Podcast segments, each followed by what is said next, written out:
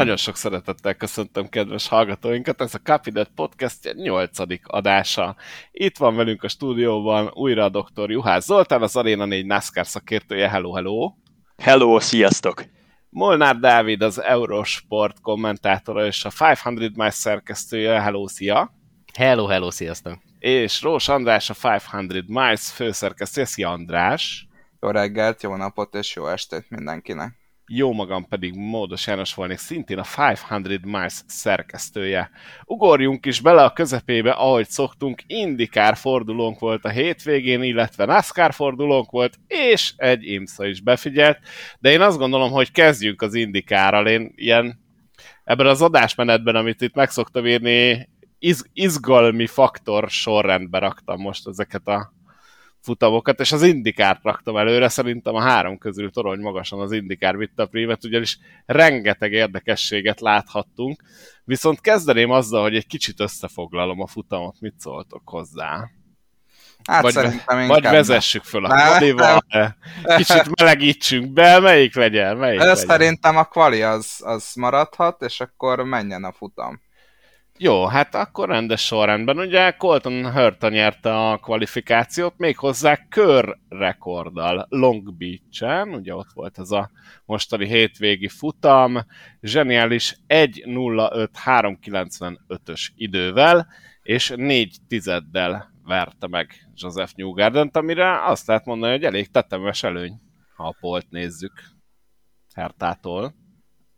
Igen, igen, igen. Uh szerintem egy picit a, a, azért a utcai pályákon kiszokott jönni, a, a, hogyha különbség van, és hogyha ilyen különbség van. Úgyhogy, úgyhogy ez, ez ki is jött a végeredményben. Azt azért el kell mondani, hogy az ilyen jellegű pályákon, mint Long Beach, hogy nagyon közel a betonfal, elég bátornak kell lenni ahhoz, hogy egy ilyen jó kört össze tudja rakni, és hát aztán nem akarok spoilerezni, de Hörtának a futamon se volt problémája bátorsággal. Na, csak... Nála nem találsz sokkal bátrabb versenyzőt. Ha, ha esetleg ezt a szót akarod használni mindenképp, hogy bátor, akkor maradhatunk ennél. Hívjuk bátornak. Hát ő, ő nem bár... ezt a szót használta saját magára, de majd erre visszatérünk. Bátor, bevállalós, vakmerő, ezeket tudom mondani.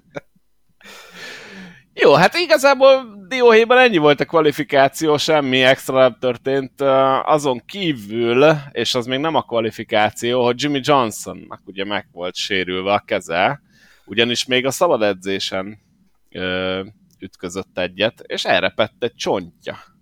Úgyhogy a Jimmy-nél fönnállt a veszély annak, hogy el sem tud indulni a futamon, illetve hogy az Indianapolis teszt és maga a futam érdekében kihagyja az egész fordulót, de végül aztán kapott egy ilyen karbonszálas merevítőt a kezére, ami jól vizsgázott, azt mondta Jimmy, hogy jól, jól tartott neki, úgyhogy bevállalta végül a kvalifikációt és a futamot, és aztán ugye a hétvége során többször is összetörte magát, leginkább a futamon is, Úgyhogy hát nem tudom, hogy mennyire volt érdemes ezt így bevállalni, de az biztos, hogy a Jimmy is egy tökös gyerek, mert azért az nem kis sérülés volt, főleg annak tudatában, hogy már ugye utólag tisztában vagyunk vele, hogy őt meg is műtötték, és kapott egy jó kis kiegészítő, hát minek is mondjam, csavarta kezébe, ugye? Vagy mi volt az? Igen, valószínűleg egy ilyen fém valamilyen, bár nem, nem vagyok tisztában, hogy milyen anyagokkal dolgoznak a, az orvosok, de, de igen, azt kapott a kezébe.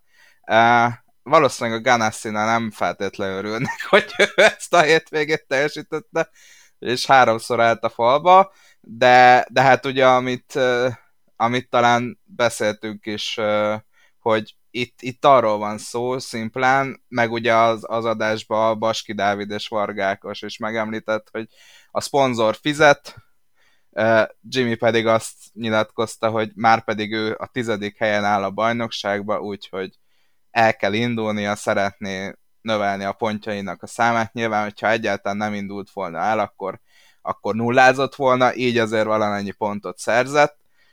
Úgyhogy, úgyhogy hát a ganassi nem volt ez egy olcsó hétvége. Én, én egy picit furának tartom, hogy ezt bemerték vállalni, illetve bemerte vállalni, mert túl nagy volt számomra a kockázati faktor, de, de hát így már megint van egy aspektus, ami miatt mondhatjuk, hogy hát Jimmy-t azért nem segítették a körülmények, és mekkora hős volt. De lassan ott tartunk, hogy ugye Johnson eredetileg azért nem versenyeztették oválpályán, mert hogy ugye szeretne most már a családjára koncentrálni, emiatt vonult vissza a NASCAR-ból, és akkor ugye a épített pályás programot meg hivatalosan azzal magyarázták, hogy hát az kevésbé baleset veszélyes, tudnék amellett érvelni így elnézve Johnsonnak az oválpályás indikár produkcióját, meg az épített pályás indikár produkcióját, hogy ránézve sokkal veszélyesebb az épített pálya. Igen, gyakorlatilag megmaradtak még a tavalyi szezonból ezek a apró kis problémák, hogy Jimmy Johnsonnak vannak gondjai, főleg a szűk utcai pályán azzal, hogy körbe találjon megfelelő sebességgel, és olyan nagyon ne akarja kiszélesíteni a pályát. Hát most is azért egy kövérgázadásnak köszönhetően sikerült eldobnia az autót. Ugye az volt azt hiszem a versenye már, amit összehozott a hétvége során a harmadik balesetemen, mint hogy igen, mind a két edzésen összetörte volna magát. Úgyhogy, hát egyelőre... De a warm nem törte össze. Hát, jó. ha ezt külön ki kell emelni, mint pozitívum. Volt olyan, hogy kiírtak valamit az Indikár mezőnynek, és Jimmy nem tört össze.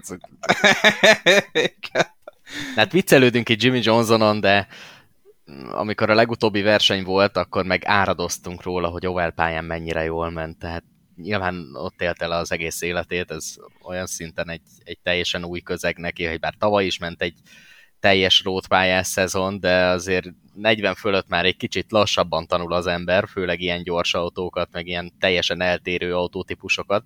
Úgyhogy nyilván nem is arról szól Jimmy Johnson számára ez a dolog, hogy győzelmekért harcoljon, meg bajnoki címért menjen.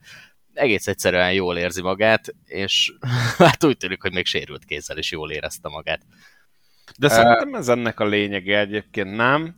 Tehát, hogy alapvetően én értem, hogy ez sport, meg élsport, de, de a Jimmy szerintem már nem úgy jött ide az indikárba, hogy hú, hát neki aztán feltétlenül ezt meg kell mutatni, mert különben úgy fog a köztudatból kivonulni, hogy egy utolsó senki, hanem azért hét bajnoki címmel szerintem nyugodtan elkocsikázol az indikárba, és jól láthatóan élvezi, szóval én örülök, hogy ott van egy, egy picit azért arra felhívnám a figyelmet, hogy Molnár Dávid megvédte Jimmy Johnson.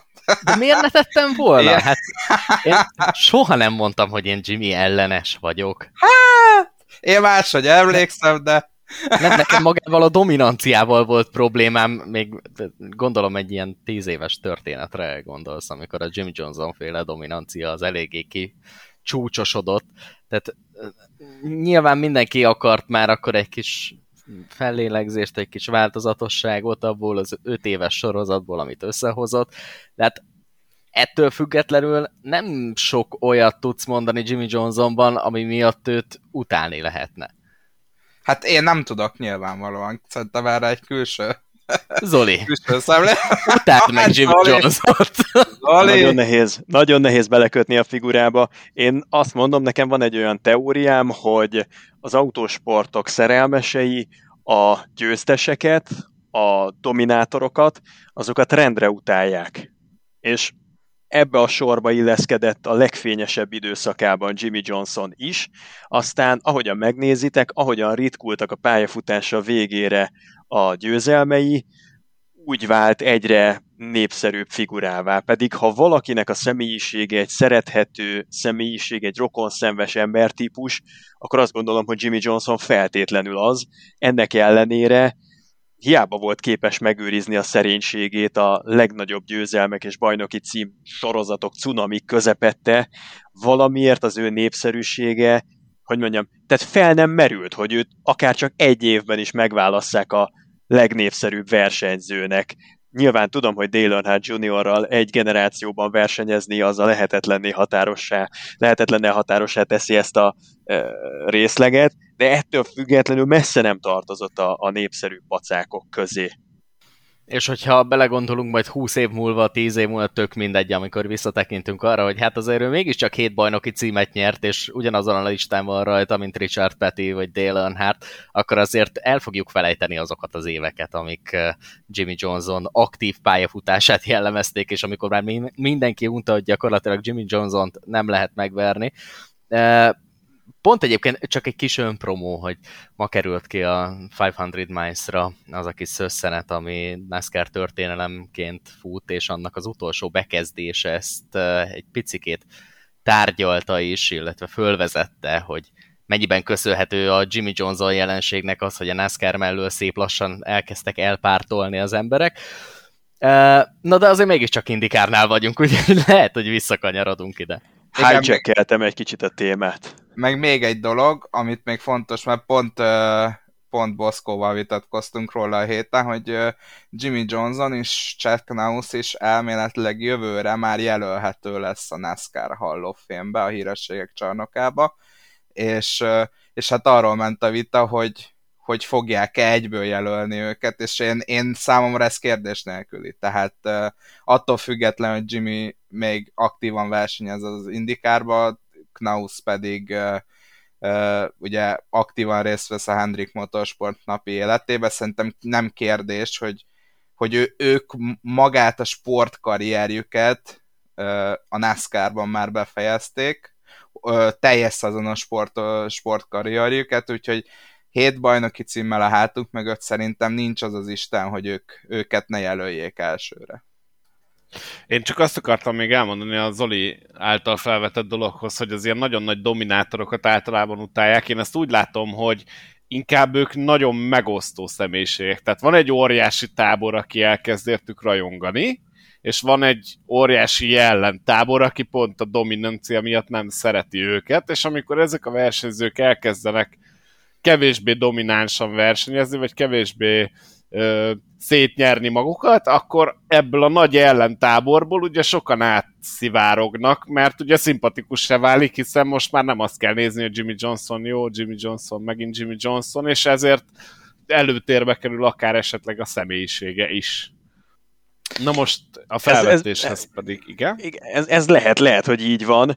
Én akárhogy néztem, indokolatlannak tartom kvázi akármelyik, tehát a Forma 1-et is elkezdhetnénk, Mihály Schumachert vagy Lewis Hamilton-t, amikor a legnagyobb sikereiket aratták, akkor, akkor szerintem a népszerűségük meg sem közelítette azt, amit a teljesítményük indokolt volna. Lehet, lehet hogy, hogy, hogy ebben van valami, amit te mondasz, hogy polarizálják a nézőközönséget, de de nem arról van szó szerintem, hogy az emberek fele az rajongásig szerette őket ebben a csúcskorszakukban, a másik fele pedig a háta közepére kívánta, hanem a 80% a háta közepére kívánta, kívánja mondjuk a 2021 végéig Lewis Hamilton-t, 2010 év végéig Jimmy Johnson-t, vagy akár lehetne mondani szegény Dale Earnhardt seniort is, ő sem volt sohasem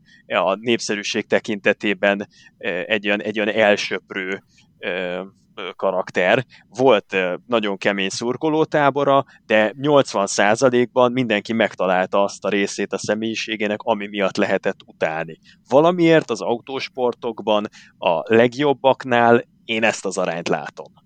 Igen, és ne felejtsük el, ha már Dale Earnhardtról beszélünk, hogy mellette meg ott volt Bill Elliott, és Bill Elliott nyerte mindenkor is, hogyha volt népszerűség és szavazás, tehát, tehát uh, egyszerűen, amit, amit te is mondasz, ezt, ez is alátámasztja, hogy, hogy közel se volt a NASCAR legnépszerűbb versenyzője Dale Earnhardt, de, de hát ugye amikor, el, itt pedig modára utalok vissza, amikor egyszer ugye szegény Dale Earnhardt elhunyt, akkor azért minden perspektívába helyezett, és nyilván az, hogyha Jimmy dominanciájától egyre távolabb kerülünk, az is könnyebben perspektívába fogja helyezni az ő karrierjét.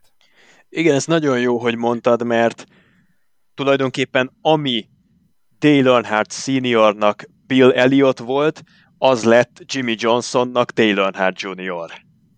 Igen, igen. Igen, nehéz. És ugye ott volt Jeff Gordon, aki, akitől elvette a, úgymond átvette a stafétát, és ugye Gordonnak is nagyon sok szurkolója volt, tehát azért ott sok összetevős volt ez a képlet. Még Zoli, kérlek, azt válaszold meg, amit itt az Andris felvetett, aztán back to IndyCar, mert megint elmegyünk NASCAR irányba, hogy szerinted jelölni fogják egyből Johnson-t és Knaust? Ha nem, akkor, akkor nincs igazság a földön. Tehát ez ne viccelj már, ott tartunk, hogy, hogy ilyen, ilyen arcok kerülnek előtérbe, mint Carl Edwards, meg Matt Kenseth.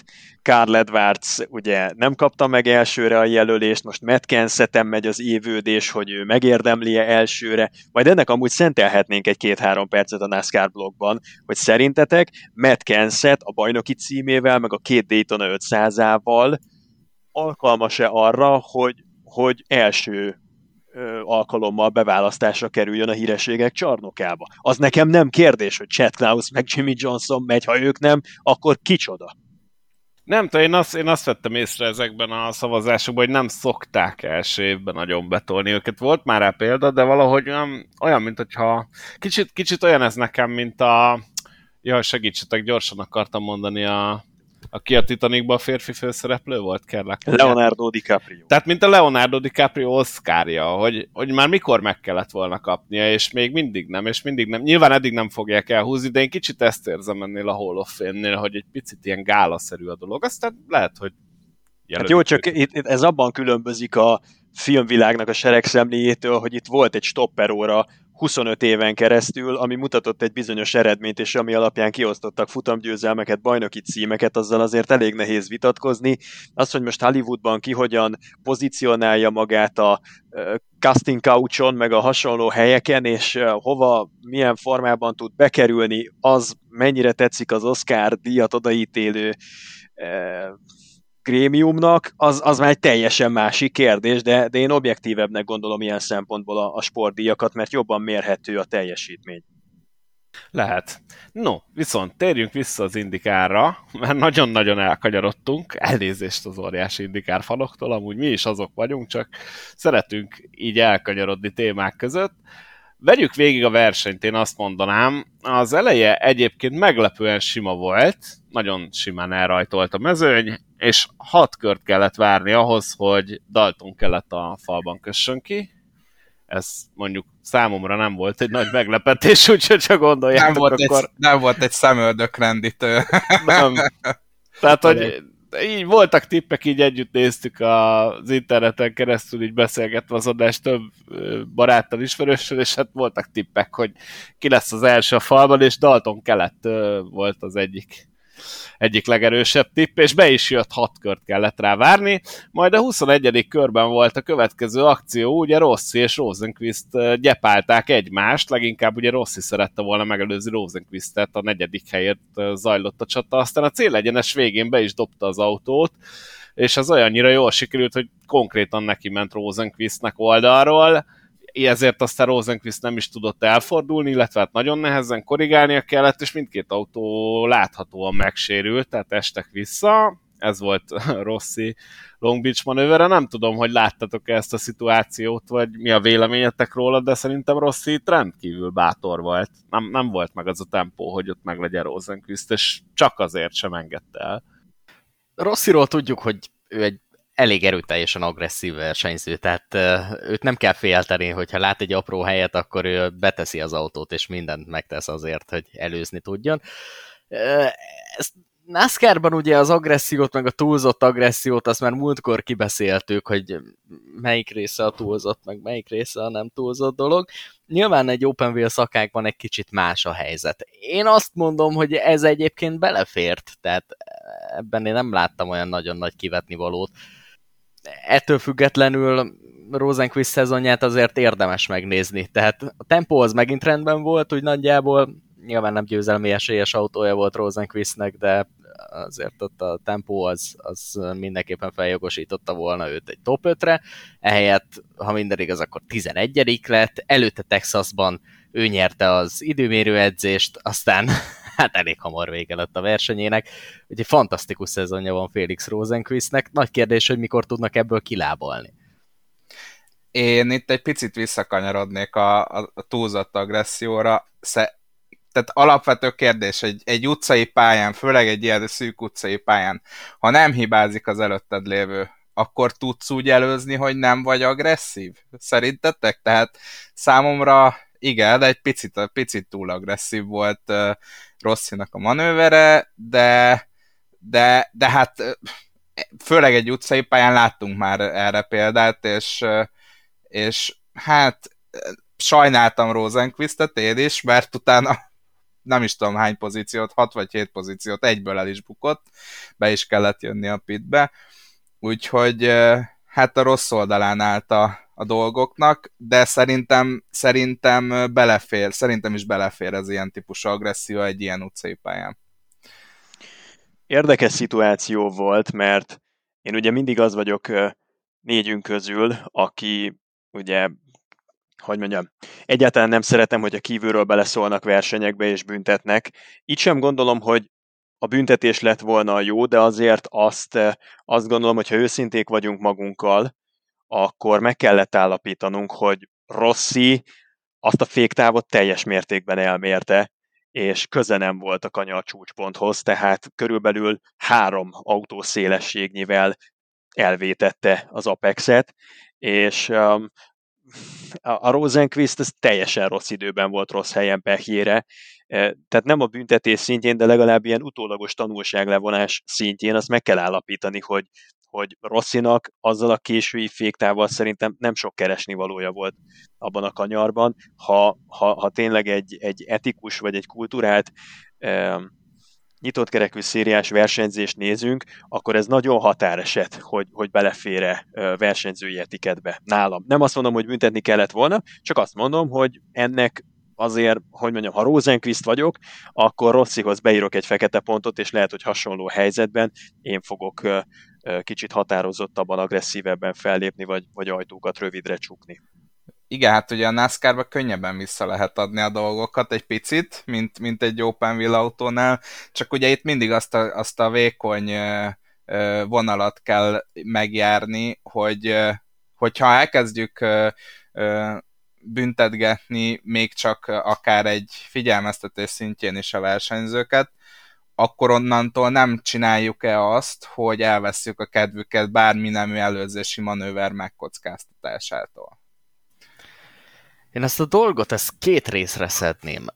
Uh, ez hát gyakorlatilag egy body check volt, tehát nyilván összeért a két autó, de teljesen más lett volna a végkicsengése a dolognak akkor, hogyha Rosenquist belecsúszik a falba, vagy hogyha konkrétan belevezeti Rossi Rosenquistet a falba. Szerintem nem volt olyan helyzetben rossz, hogy ne lett volna pozícióban, vagy ne lehetett volna reálisan megcsinálni ezt az előzést. Tehát ezért nem találok ebben olyan nagyon nagy kivetni valót, mert igaz, hogy agresszív volt, igaz, hogy egy kockázatos manővert vállalt be, de nem volt egy, egy hát én ezt Kanyamas SD-nak szoktam nevezni, ugye a, egykor volt kiváló spanyol autóversenyző után, tehát nem volt egy annyira teljesen eszetlen manőver, amit másfél autó távolságból, két autó távolságból beeresztjük a kocsit. A probléma itt szerintem az volt, de sokszor visszanéztem, hogy pont egy bukkanó a féktávon megdobta Rosszit, ami már egy kicsit kintebb vitte az autóját, blokkolta a kerekét, és ezért koccantak össze Rosenquist-tel. Ugye itt az indikárban az a nagyon nehéz, hogy nincsenek ilyen hogy mondjam, vezetés segítő rendszerek az autóban, tehát még konkrétan szervó sincs az autóban, így aztán nagyon könnyű elblokkolni a kerekeket is. És ugye ezzel az a ciki, amennyire én otthon vagyok fizikából, meg az autóversenyzés fizikájából, hogy amint elkezded blokkolni a kerekedet, onnantól gyakorlatilag utas vagy. Mert mi történik, hogyha fölemeled a fékről a lábadat, hogy ne blokkoljon a kerék, akkor ugye nem fék, ezzel tehát nem nagyon lassulsz hogyha meg még jobban lenyomod, akkor meg az összes többi is el fog kezdeni blokkolni, ami még eddig nem tette, aztán tényleg csak csúszol. Szóval, és ezt majd fogjuk említeni Hertanál is, egészen biztos, mert hogy ugye ez vele is megtörtént, de hogy innentől gyakorlatilag magának adott sakmattot Rossi, és Rosenquist meg ott volt. A magáról a manőverről pedig az a véleményem, hogy itt van az a kemény versenyzés, az a határ, ami szerintem még belefér. Tehát ezt, ezt meg kellett próbálni a Rosszinak, és ettől fantasztikus az indikár. Én azt gondolom, hogy az ilyenekbe belemennek, aztán majd látják, hogy nem sült, vagy majd lerendezik egymás között ezt is, megbeszélik. Nyilván Rosenquist erről nem tehetett, Rosszinak meg én azt gondolom, hogy meg kell próbálni, és tökösen meg is próbálta. Én ezt ö, osztom, tehát szerintem is itt van a határ. Ö, úgyhogy bármikor későbbiekben ilyen vitás szituáció fog felmerülni, gyanítom, hogy a következő 15-20 percben lesz egy-két ilyen, mert volt egy pár a versenyen, akkor javaslom, hogy ezzel hasonlítsuk össze, mert nem tudom, hogy Dávid meg ö, Andris egyetértetek-e velünk, de én is azt mondom, hogy na ez pont a határ, ez az, ami a kerítésen befelé is eshet, meg kifelé is eshet, és talán ilyenkor, amikor ennyire kétes a szituáció, akkor döntsünk az agresszívebb versenyzés kedvére, és mondjuk azt, hogy na ez az utolsó, ami még belefér. És akkor ami ennél durvább, súlyosabb, kirívóbb, akkor annak legyen elítélendő a végkimenetele. Abszolút, én ebben teljesen egyetértek. Tehát én azon az oldalon vagyok, hogy ez még bőven beleférhet. Főleg, hogy azért vannak olyan egyéb Formula autós sorozatok, nyilván az indikárban sem kell félteni a versenyzőket, ahol azért agresszíven bemernek menni egymás mellé, és láttunk már azért a történelem során hasonló manővereket, még ennél egy kicsit durvábbakat is. Nyilván utcai pályán ez egy kicsit jobban kijön, tehát hogyha mondjuk ez, ez egy nem Long Beach-i pályán lett volna, hanem Laguna Szekában, ahol mondjuk adott esetben annyi történik, ha összekoccan két autó, hogy kimegy a bukótérbe, a másik porol egy kicsit vissza tud jönni, senki nem szól semmit. Még akkor sem, hogyha tényleg elhagyja a versenyvonalat a éppen kárvallott fél. Mondjuk, ha azt nézed, akkor ennek a Long Beach-i pályának is kvázi pont egy olyan pontján próbálta meg Rossi ezt, ahol lett volna Rosenquistnek is menekülő útja, tehát Rosenquistnek semmi más nem kellett volna csinálnia, ha elég lett volna egy kicsit hosszabb féktávot venni, és akkor beengedni maga elé, utána meg jobban zárni a kormányt a kanyar csúcsponton, és a kigyorsításon megverni. Csak mondjuk az a probléma, hogy Rossi mögött is jöttek, de végső soron ez a kanyar, meg annak a, a bukótere, az egy menekülési lehetőséget biztosított, tehát nem feltétlenül lehet azzal megvádolni Rossit, hogy feláldozta Rosenquist versenyét azért, hogy ő egy pozíciót javítson. Mert volt, volt B-terv Rosenquist előtt is. Meg mondom Igen, még és... egyszer, szerintem, bocsáss meg, tehát szerintem ezzel semmi probléma nem volt, ez, ez egy normál féktáv volt, egy nagyon rövid, de normál féktáv. Most az, hogy pont egy bukkanon úgy dobta meg az autót a pálya, hogy blokkolt a kerék, és egy kicsit kevésbé lassult az autó, egy kicsit jobban kidobta az a bizonyos bukkanó az autót, mint arra számított Rossi. Ez benne van, de hát olyan nagy gond nem lett belőle ennek egyébként, ha már két része szedjük a dolgokat, akkor megint két része van, tehát egyrészt a, az a pszichológiai hadviselés, hogy, és azt hiszem ezt pont uh, még annó Aiton Sennával kapcsolatban hallottam, hogy, hogy ha hagytad neki, hogy elmenjen melletted, akkor ő tudta, hogy mindig hagyni fogod. Tehát itt, hogyha Rosenquist simán hosszabb féktávot vett volna, és elengedi Rossit, akkor onnantól kezdve Rossi tudta volna, hogy hát rosenquist ezt bármikor meg tudom csinálni, és bármikor bedobhatom mellé az autót. A másik dolog, hogy ki hogy látja az esetet, ha, tehát én ezt most szimulátoros szemmel tudom mondani, ha én ülök Rosenquist helyébe, akkor nagyon vérges lettem volna, és azt mondta volna, hogy hát ez már túl van a határod hogyha meg én ülök Rossi helyébe, akkor meg azt mondom, hogy hát srácok, ez egy utcai pálya. Itt, itt csak így lehet előzni.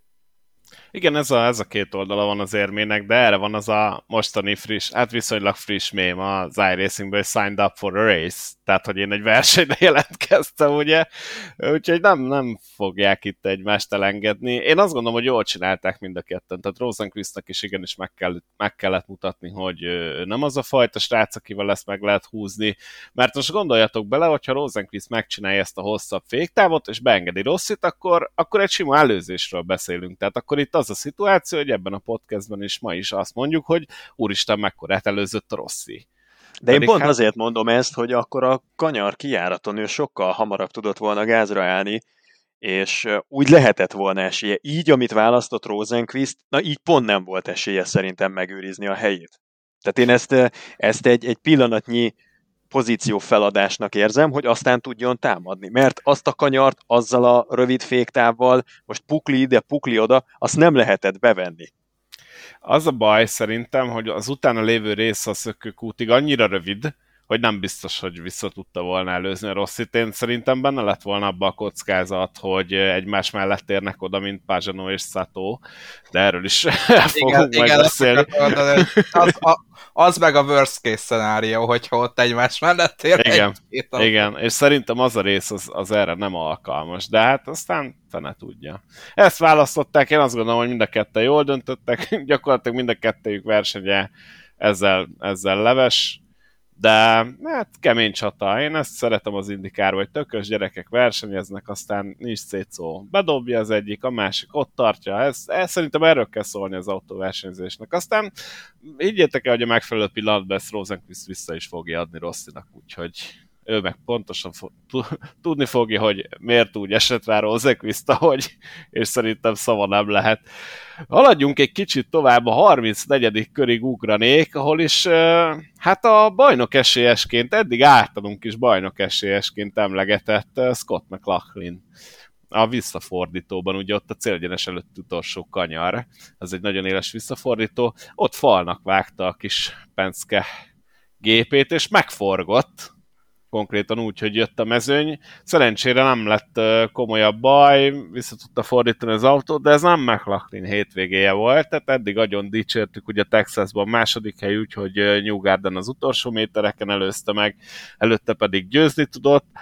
Ez viszont most nem az ő hétvégéje volt. Szerintetek a bajnokság megnyeréséhez kell az, hogy mindenhol ö, legalább közepesen vagy nagyon jól szerepelje, vagy kiugró eredményekkel is el lehet érni, mert ez most McLachlannak nem jött össze. Hát szerintem azért egy-két hiba az benne van, tehát azért viszonylag hosszú az idei szezon, és nyilván a legfontosabb az, hogy például Indianapolisban jól menjen valaki, ahol rengeteg pontot el lehet veszteni, vagy meg lehet szerezni, attól függ, hogy honnan nézzük. Mindenkinek lesz egy-egy hibája. Sőt, hát jelen pillanatban ugye Joseph Newgarden vezeti a bajnokságot, a 16. helyjel kezdett.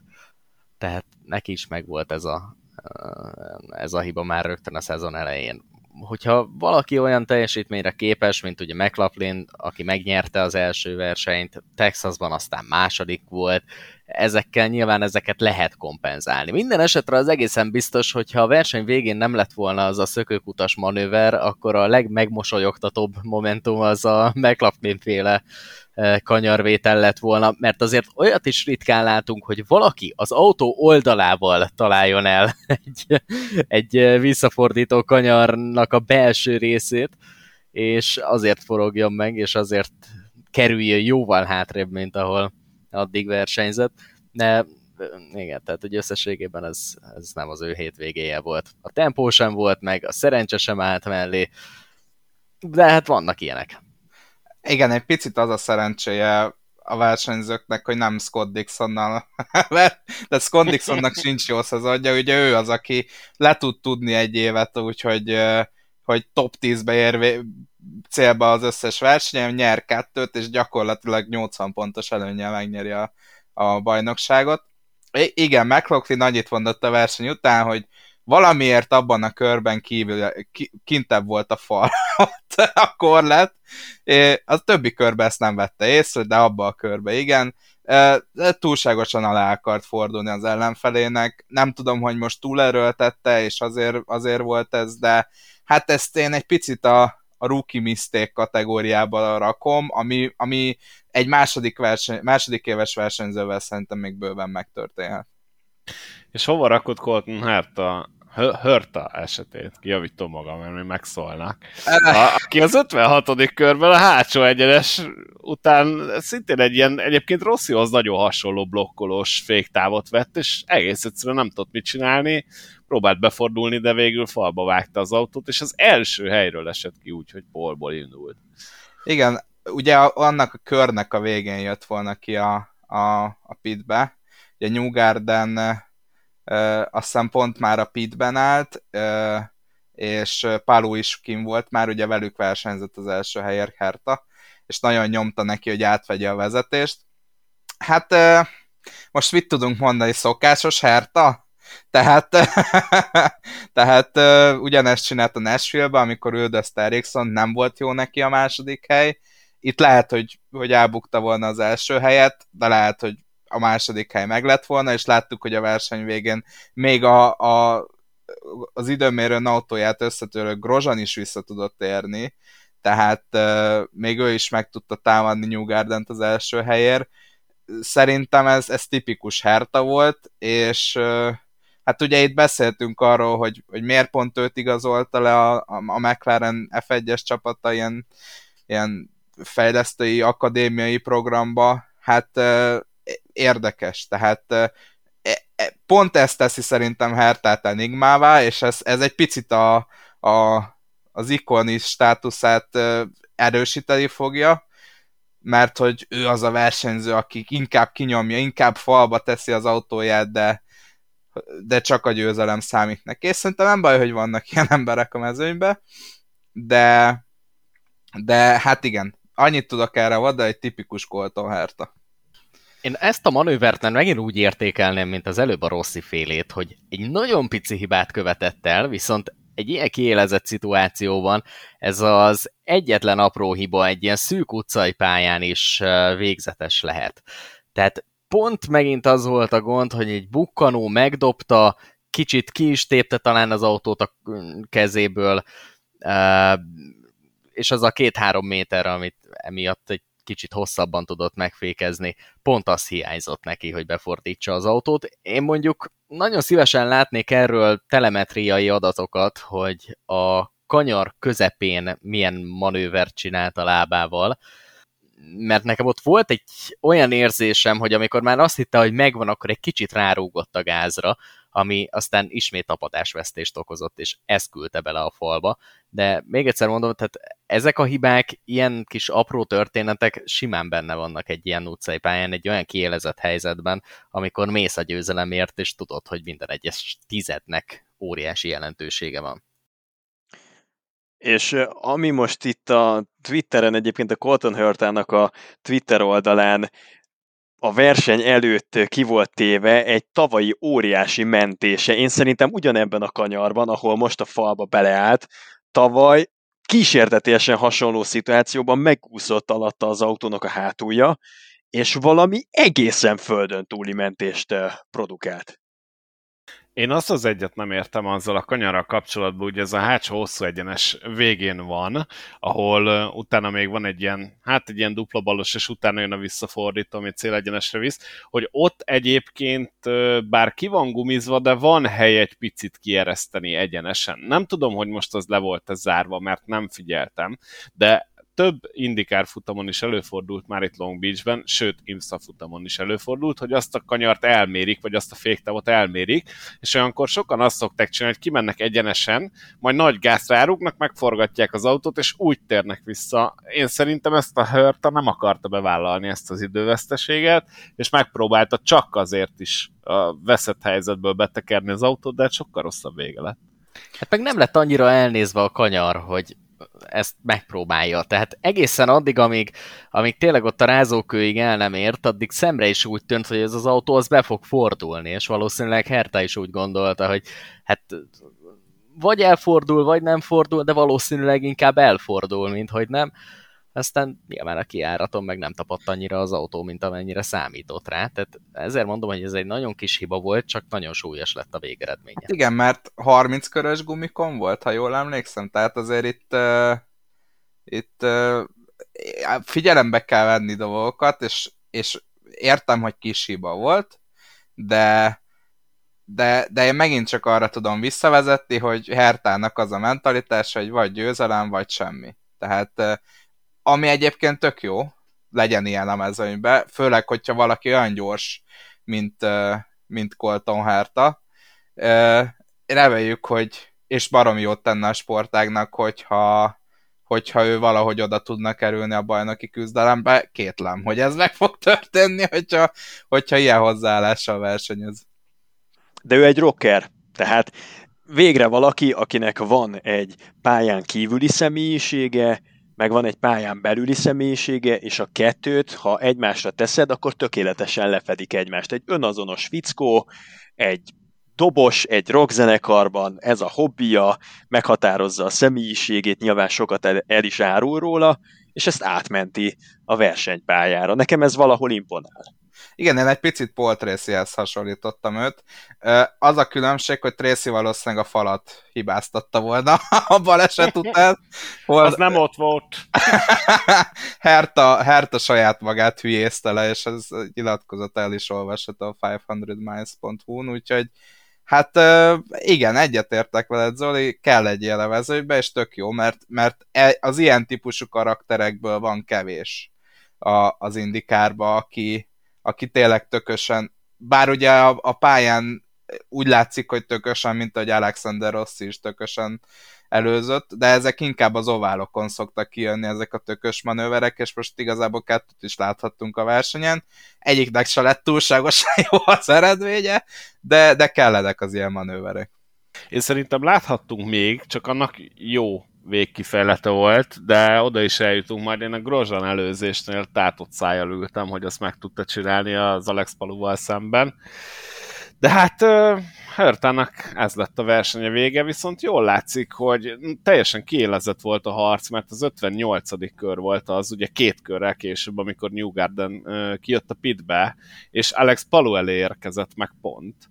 De úgy, hogy centikkel, úgyhogy ők ott még egy kicsit csatáztak, amíg a New Gardennek fel nem sikerült melegíteni az abroncsokat az autón, és hát a 60. körig kellett várni, hogy megtörténjen a, hát én nem is tudom, a hétvége, a hónap, az év, az elmúlt tíz év egyik legfurcsább balesete, ugyanis Simon Pagano és Takuma Sato csatáztak itt a körforgalom előtt, és hát úgy érkeztek meg, hogy gyakorlatilag egymás mellett, ami hát ott annyira nem működik, és Pajanónak az autója beforgott, már a, konkrétan a körforgalomba, ott a gyönyörű delfines szökőkút alatt, és én azt láttam, hogy pánikba esett, és hát nem tudott mit csinálni, ő szúrt egy egyest, és elindult előre. A probléma az volt, hogy hát nem a verseny pályán tartózkodott, vagy nem arra nézett az autójának az orra, hanem a gyönyörű szép virágágyásba ott a delfinek alatt, hogy arra nézett, és hát ő szúrt egy egyest, és oda így felugratott, felült, amit nekem azt tetszett nagyon, hogy még a csapatát, ahogy mutatták, még a szerelő is csak nevetni tudott kényelme, mert hát ilyet nem gyakran látunk szerintem.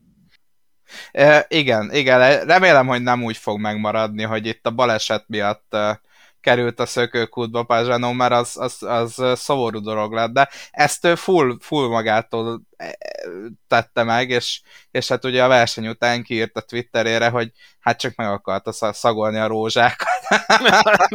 Tehát igen, igen, érdekes vége volt, ami szomorú vége is volt, mert nagyon jó tempója volt Pezsanónak egész hétvégén, de elrontotta az idővérőt, és aztán pedig hát ugye a mezőny közepéből, onnan a darálóból már nehéz kikeveredni. Úgyhogy, de hát ugye, ha jól emlékszem, akkor ő lenyilatkozta, hogy, hogy azért Szatóval itt, itt neki még lesz pályán való találkozása, és akkor nem lesz ilyen kedves. Igen, pont erre akartam ráfűzni én is, hogy első dolga volt Pazsanónak hibáztatni Szatót, és azt mondta, hogy legközelebb hasonló helyzetben Szató fog a kertben végezni, és amit nem találok meg, srácok, hogyha nektek megvan valahol, akkor adjuk meg a kreditet annak, akit megillet, de nekem az volt a kedvenc poénom, valaki ráfűzte, hogy uh, Long Beach needs a new garden. Nekem, nekem ez a, ez a hétvége beszólása ezek után. Jaj, jaj. Nekem ez nem volt meg, de nem, lehet nem is baj, hogy nem volt meg. Hát ez nagyon súlyos eset volt, én, én tényleg eh, percekig nevettem, mert ez, ez elképesztő. Ugye én azt láttam Pesanon, hogy ő csak azt tudja, hogy érkezik az egész mezőny, és ő a lehető legrosszabb helyen van a pályán, és hát ösztönből cselekedett. Az pedig ez volt. Nyilván egyébként alapvetően nem volt egy rossz döntés, tehát hogy onnan minél előbb el kellett tűnnie, hogy ne legyen belőle nagyobb baleset, még így is mögötte összementek egyébként, talán pont McLaughlin volt még ott, aki össze tört egy picit az autóját, de hogy alapvetően ez egy jó manőver volt, de olyan szinten volt vicces kívülről, hogy azt elmondani nem lehet. Igen, igazából, hogyha ebbe belegondolunk, és mondjuk van a versenyzőnek 10 másodperce átgondolni a dolgokat, akkor ez egy tök jó, meg tök reális döntés, hogy jön a mezőny, gyakorlatilag ebből te jól nem jöhetsz ki, mert vagy neked mennek, vagy fölrakod magad a virágágyásba, ezzel kiírva magad a versenyből, de legalább nem mennek neked. Ugyanaz a vége, utolsó helyen fogsz célba érni a versenyen, vagy hát ugye kiesel a versenyből. Viszont szerintem úgy volt vele Pajano, hogyha már ki kell esni, akkor csináljuk stílusosan. És azért ez egy olyan manőver volt, amit még tíz év múlva is nézni fogunk, és emlékezni fogunk arra, hogy ott bizony a szökőkútra valaki fölrakta az autót. Nyilván nem volt tudatos a dolog, ez inkább, ahogy mondod, reflexből valahova menekülni kellett, aztán pont ott volt egy szép kis puha virágágyás. És azt nem értem, hogy hogyan lehet megvédeni a Pajano féle álláspontot, hogy ez Sato hibája. Mert, Sehogy. mert ugye már önmagában nem az, hogy a virágágyásban kötött ki, mert az nyilvánvalóan Pazsanónak a hibája, hanem már eleve, hogy olyan helyzetbe került, hogy beforgott a mezőny elé, mert Sato az egy zsebkendőnyi területen a létező legszűkebb íven fordult el abban a balos törésben, ami bevezet minket a szökőkútra, és ehhez képest Pazsanónak szerintem lett volna helye kigömbölyíteni azt a jobbos ívet, amivel kerülik a szökőkutat, de, de nem tudta bevenni a kanyart. Értem persze, hogy a legkönnyebb Szatót hibáztatni ott lányos zavarában, hogy hülyét csinált magából a félvilág előtt, de ettől függetlenül nem látom védhetőnek az álláspontot. És még egy kérdés, meg Grozsant nagyon hamar ott hagytuk. Szerintetek mennyi választ el minket a Grozsan első futamgyőzelmétől? Mert én azt látom, hogy nagyon érik, és a csávó iszonyatosan akarja ezt. Tehát persze, ő mindig is arról volt híres, hogy ha valamit egyszer a fejébe vesz, akkor azt hatörik, ha szakad, végigcsinálja, vagy beleszakad és általában a beleszakadra végződött a, a grozsani pályafutás, de lehet, hogy, hogy most az indikárban talált magának egy olyan közeget, ahol az ő versenyzési stílusa a legjobban fizet. Hogyha az előbb a Rossi Rosenquist esetnél kiemeltük az agresszivitást, és hogy annak mi lett a vége, akkor gyakorlatilag az agresszivitás az megvolt a Grozan Newgarden féle esetnél is ott a végén, csak ott se előzés nem lett belőle, se ütközés, se semmi. Tehát Romain Grosjean egyébként, főleg ezzel az Andretti autóval, amivel azért a csapattársak olyan nagyon jól nem tudnak szerepelni, még Alexander Rossi sem.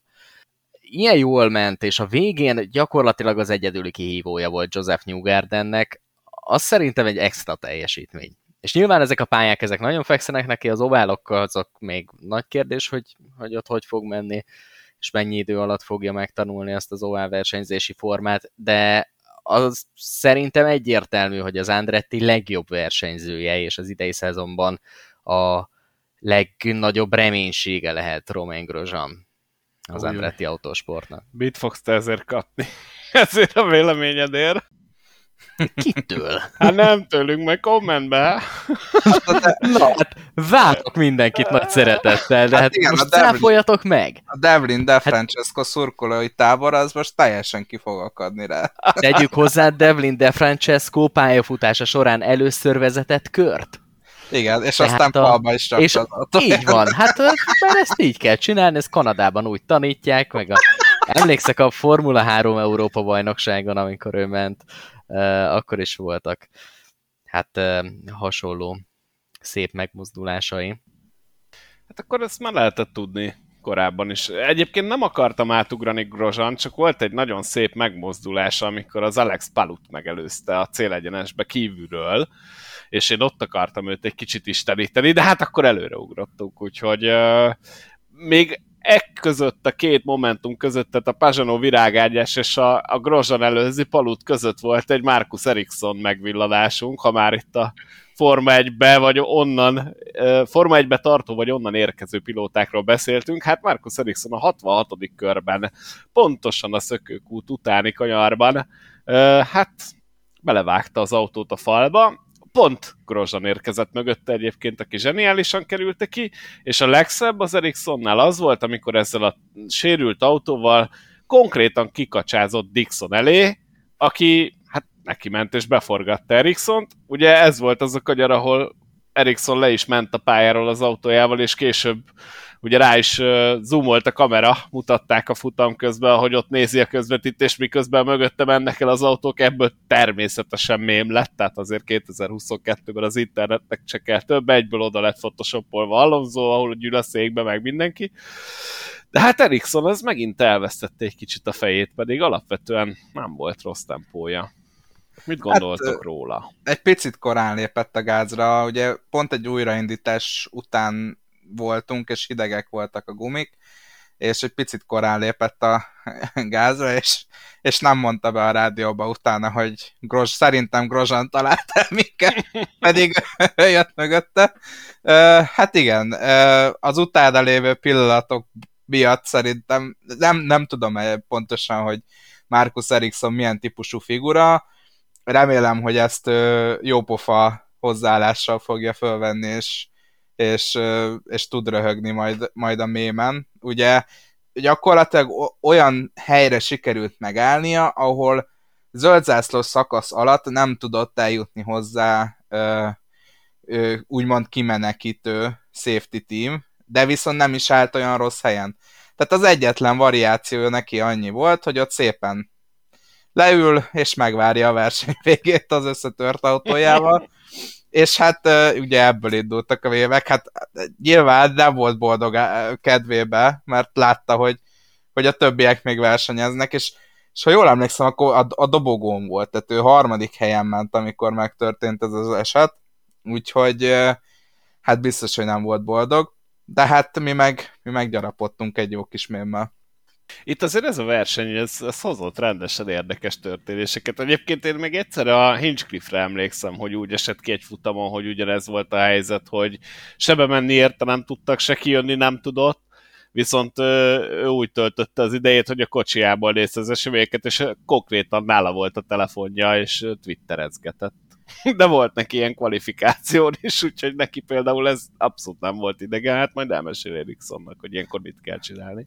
Igen, itt uh, emlékszem, hogy ott a 2010-es évek elején csomószor volt olyan, hogy, hogy kiesésnél, vagy a verseny után egyből ott volt a versenyzők kezébe a telefon, és fú, hát szerintem Brad Keselowski volt a NASCAR-ba, aki vitte magával az egyik vagy Daytonai, vagy Talladega versenyen. Persze, ő volt, igen. És szerintem pont emiatt az eset miatt kezdték el betiltani ezt, mert a NASCAR az nagyon dühös volt utána rá, és azt hiszem az indikárban is utána volt az, hogy, hogy tényleg átnézik, hogy dehogy valami a kokpi, mert ez, ez egy balesetveszélyes dolog.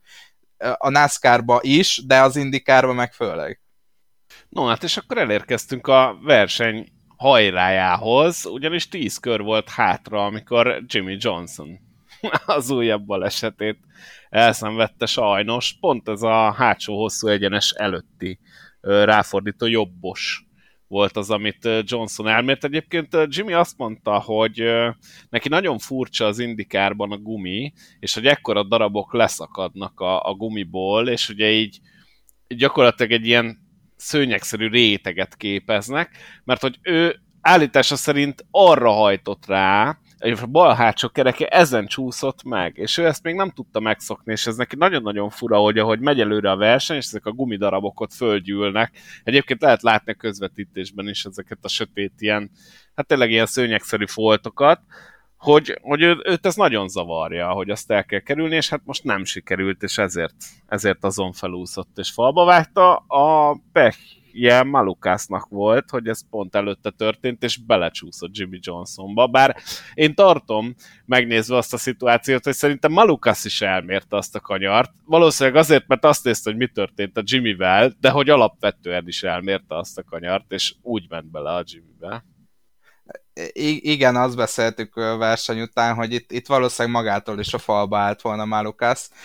Nem zárnám ki, hogy ott valami, valami vagy folyadék, vagy tényleg, amit Johnson mondott, hogy, hogy gumitörmelékek miatt már nem lehetett egy bizonyos ívet autózni, és ezt mindketten ugyanakkor tapasztalták meg azért ezt a Jimmy-től megkérdezném, hogy hogy gondoltam, mert a NASCAR-ban emlékszem, hogy volt egy olyan időszak, amikor pont emiatt lehetett csak egy évet menni, mert, mert annyi gumitörmelék került a, a, a nem ideális ív mellé, illetve az ideális ív mellé a nem ideális ívre. Ugye ez azóta nem igazán működik. Szerintem a Goodyear is már, már fejlesztett a gumián, és nincs annyi gumitörmelék, de ugye folyamatosan a sárga zászlók alatt tiszt, tisztítják a pályákat a NASCAR-ban is, úgyhogy ezért is nincs akkor le, lerakódás, de azért itt megkérdezi hogy Jimmy, hogy biztos, hogy nem találkoztál még ilyen a karriered során? Lehet most szerintem közelebb ül a földhöz, és közvetlenebbül látja ezt a dolgot, és meglepőd, hogy ezek azok a gumidarabkák? Ja. És így a sisakon keresztül egyből megvan, nincs előtte szélvédő megkaszni. No, de aztán a végjáték, az pedig az volt, amikor az újraindítás után, ugye itt a Jimmy balesete miatt, kettő kör volt hátra, a New Garden-t végig támadta Grozan, egyébként, miután ugye klasszisként megelőzte Alex Palut, így aztán följött a második helyre, de végül nem sikerült olyan átütő próbálkozást véghez vinnie a Grozsannak Nyugardennel szemben, és ekközben a bulit Takuma Sato fújta le, egyébként rá is jött tipp azon az ominózus internetes beszélgetésre, hogy a Sato még a pályán van, ő még falba vághatja. Egyébként annyival már most kiavítanám magunkat, hogy Pázsanó amúgy nem esett ki, hanem négy kör hátrányban befejezte a futamot Úgyhogy ő lejött onnan végül. Igen? Uh, igen, igen, befejezte a futamot, négy kör hátrányban. Bizony, uh. 19 lett, megverte Jimmy Johnson, Malukászt, Eriksson-t, Hörtát, Kalumájlotot, De Francesco, Dalton keletet. Úgyhogy bizony, bizony, Pazsanó nem adta föl. Lungárd mögött közvetlenül. Pedig nem semmi dísz lett volna ott a körforgalomban, hogyha ott hagyják az autóját, mint egy pótolva a virágokat. És ilyen szempontból a legjobb színvilág. Tehát ha valakinek ott ki kellett kötni, akkor az Pazsanó volt szerintem. Csak így lehetett esztétikus. Lehet, hogy négy kör alatt nőtt annyit a fű alatta, meg a muskátli, hogy megemelte egy picit, és akkor vissza tudott fordulni. Igen. Egyébként egy nagyobb összeget kiadnék, hogyha kijönne egy, egy vonatkozott diecast, ahogy Pazsanó autója áll a, áll a, a virágágyásban. Úgyhogy, úgyhogy erre majd figyeljünk, hogy lesz-e ilyen, mert én, én tényleg, tehát ezt, egy ilyet, nem vagyok nagy gyűjtő, de egy ilyet a, a főhelyre tennék ki. De mondjuk el, hogy egy ilyen makettről van szó, aki esetleg ezt nem, nem vágná. Ö, igen, végül is itt a sárga alatt ez lett a verseny végeredménye is, hogy Newgarden, Grosjean és Palu lettek az első három, ugye Newgardennek a második győzelme idén Texas után. Remek formában Joseph Newgarden, pedig tényleg Szent Pitet azt, azt elég ramatyul kezdte meg, de gyorsan javított két futam győzelemmel. Mit gondoltok, hogy meddig tart ki? Egyrészt a Penske fölény, másrészt pedig az, hogy Newgarden ilyen lendületben van. Én megmondom őszintén, hogy ez volt a tökéletes példa a, a Penske fölényre, mert ugye 2018-19-ben uh, Rossi nyert itt, 2020-ban nem volt futam, 21-ben pedig Herta volt a győztes, úgyhogy gyakorlatilag egy három éves Andretti dominanciát tört meg a Penske itt, bár hát ugye nem voltunk messze attól, hogy, hogy, hogy Grosjean megelőzze a végén, és és Grozan nagyon támadott is. Azért azt mondjuk el itt a Palus előzéssel kapcsolatban is, meg a New Garden-es támadással kapcsolatban is, hogy Grozan alternatív taktikán volt, és a piros lágygumin volt, míg Palu és New Garden a végén a fekete gumin voltak, a, ami ugye a, a, a keményebb keveréket jelzi. Tehát ez segített azért Grozsannak, de hát ugye a végén láthattuk, hogy már inkább Palu volt közelebb az utolsó körbe Grozsanhoz, mint ő Newgardenhez, úgyhogy nagyon gyorsan el is fogytak ezek az abroncsok. Mármint a Sato által kijelölt utolsó körben. Igen, már ugye, igen, igen, igen. ugye sárga alatt jött ebbe. Jogos. Sato megunta, úgyhogy ő is a falba vágta. Az Sok autó. körülménynek közre kellett játszani, hogy ez a stratégia bejöjjön Grozsannak. Többek között az, hogy az edzésnapon, ha jól emlékszem, akkor ilyen 40 fok körüli hőmérséklet volt Long Beach-en, és és az időmérőre meg a versenyre is ilyen 10 fokkal csökkent a hőmérséklet. Ha, ha maradt volna ilyen meleg, akkor nem tudták volna használni a piros gumikat, a lágyabb keverékű gumikat, így viszont tudták, és hát Grosjean meg is próbálta ezt az alternatív taktikát, és, és össze is jött neki. Hát New Garden kérdezted, egy picit elkanyarodtam. Talán ő, ő benne látom inkább azt, hogy idén esélyes lehet a bajnoki címre. Will Power számomra évek óta kicsit ilyen, ilyen enervált teljesítményt, meg nem is enervált, hanem nagyon inkonzisztens teljesítmény nyújt, és inkább hullámvölgyei vannak, mint hullámhegyei úgyhogy, úgyhogy New Garden és McLaughlin közül pedig, pedig én, én egyértelműen azt a versenyzőt választanám, akinek van már bajnoki címe, és van már ilyen tapasztalata. Úgyhogy hát nagyon kell számolni New Gardennel a bajnoki versenybe. Három versenyt eltelt, tehát még ő is azt nyilatkozta, hogy azért még ne vonjunk le messze menő következtetéseket, de brutálisan jól kezdte a Penske a szezon. Hát egyelőre 5 ponttal ugye 118 pontja van, New Gardennek 5 ponttal vezet Scott McLaughlin előtt, aki ugye a csapattársa. Penske-nek jól, jól sikerült ez az évkezdés, mert háromból három.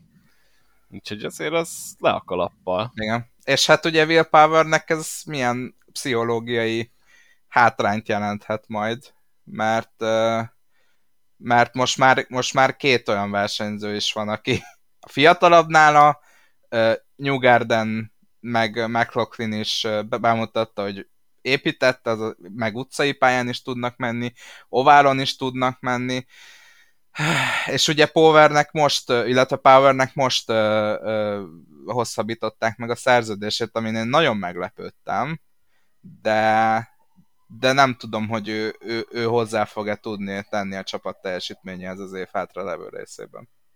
A power kapcsolatban az az érdekes, hogy nem nagyon beszéltünk róla most sem a futam kapcsán, és negyedik lett, tehát hogy a csávó az idén is hozza ezeket a szép eredményeket. Ugye Texasban, ha jól emlékszem, harmadik lett, nem, negyedik lett ott is, itt is negyedik lett, Szent Pete-be őnek is jól sikerült a futam harmadik helyen, tehát ő egyébként stabilan hozza ezeket a top 5-ös eredményeket, ugye egy harmadik és két negyedik helyjel, azért ő ott van, ott van Igen, de, de, de mondj egy olyan pillanatot a három verseny közül, amikor azt gondoltad, hogy Will Power itt nyerni fog.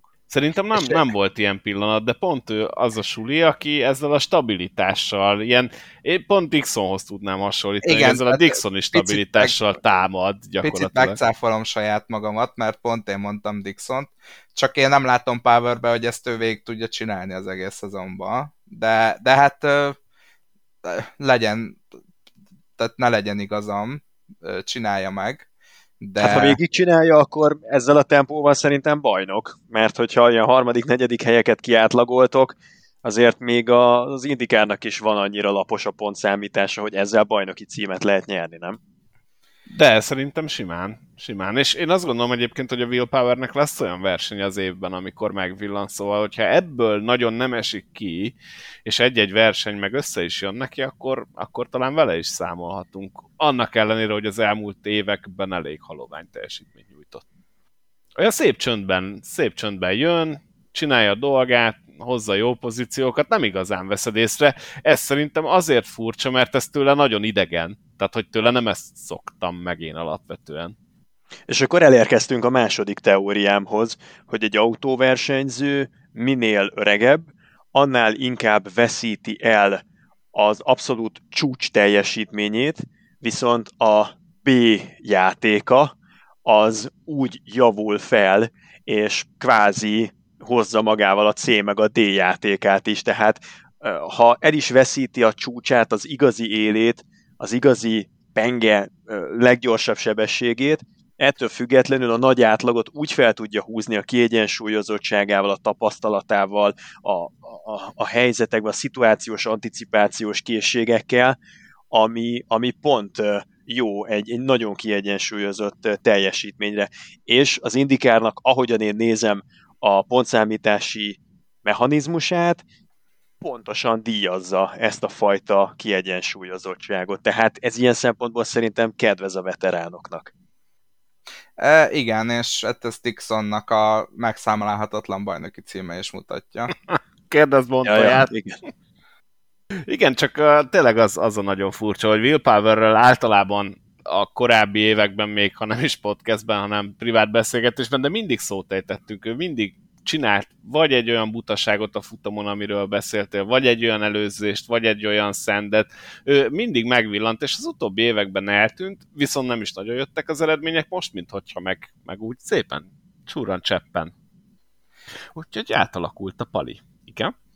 Hát három futam, tehát Nézzük Jó, de azért meg. három, három futam, persze nézzük meg majd tíz futam múlva, de azért három futamból már le lehet vonni azt a következtetést, hogy Will Power a többi Penskishez hasonlóan gyors egyébként, tehát hát, ott van. Gyors, nem a 15. De nem olyan, helyen jön be. Gyors, de nem olyan gyors, mint a csapattársai. De nem is hibázott. Na jó. Na mindegy, majd visszatérünk rá később, de szerintem érdemes őt is figyelni. Én, én azt gondolom, hogy az, az idei év, ez, ez egy elég izgalmas dolog lehet. Azért Palu is jól megy, Dixon is jól megy, Will Power is jól megy, McLaughlin, Newgarden. Itt azért Grozan sem írnám le. Én azt gondolom, hogy egy, egy remek év várhat ránk az indikárban idén. Maradt-e bennünk valami még az indikár kapcsán? Mert bennem nem. Benetek sem jó.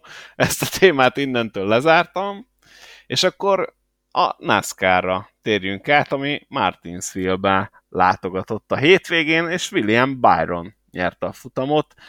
Sajnos sok egyebet én most így nem is nagyon tudnék kiemelni erről a futamról, de azért lesz itt miről beszélni.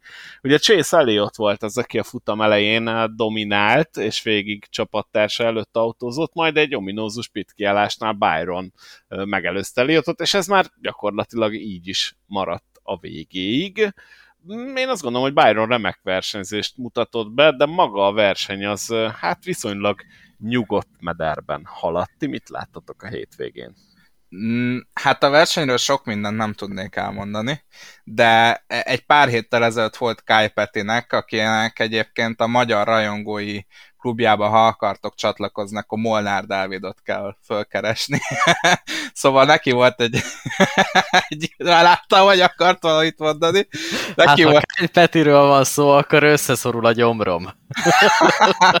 Maradjunk annyiba, hogy Molnár Dávid kedvenc elemzője, Kyle Peti, aki egyáltalán nem a neve miatt van ott, nyilvánvalóan. Ugye ő Richard Peti gyermeke, Na szóval lényeg a lényeg, hogy ő neki volt egy nyilatkozata, és egy picit így, így meg is hökkentem rajta, hogy, hogy tök jól szerepel Bowman, Larson zseniális, Chase Elliott fantasztikus, nagyon népszerű, de William Byron a, a, a Hendrik Motorsportsnak a jövője és én egy picit így, tudjátok, így megkökkentem, hogy ilyen három csapattárs mellett azért ilyet kijelenteni.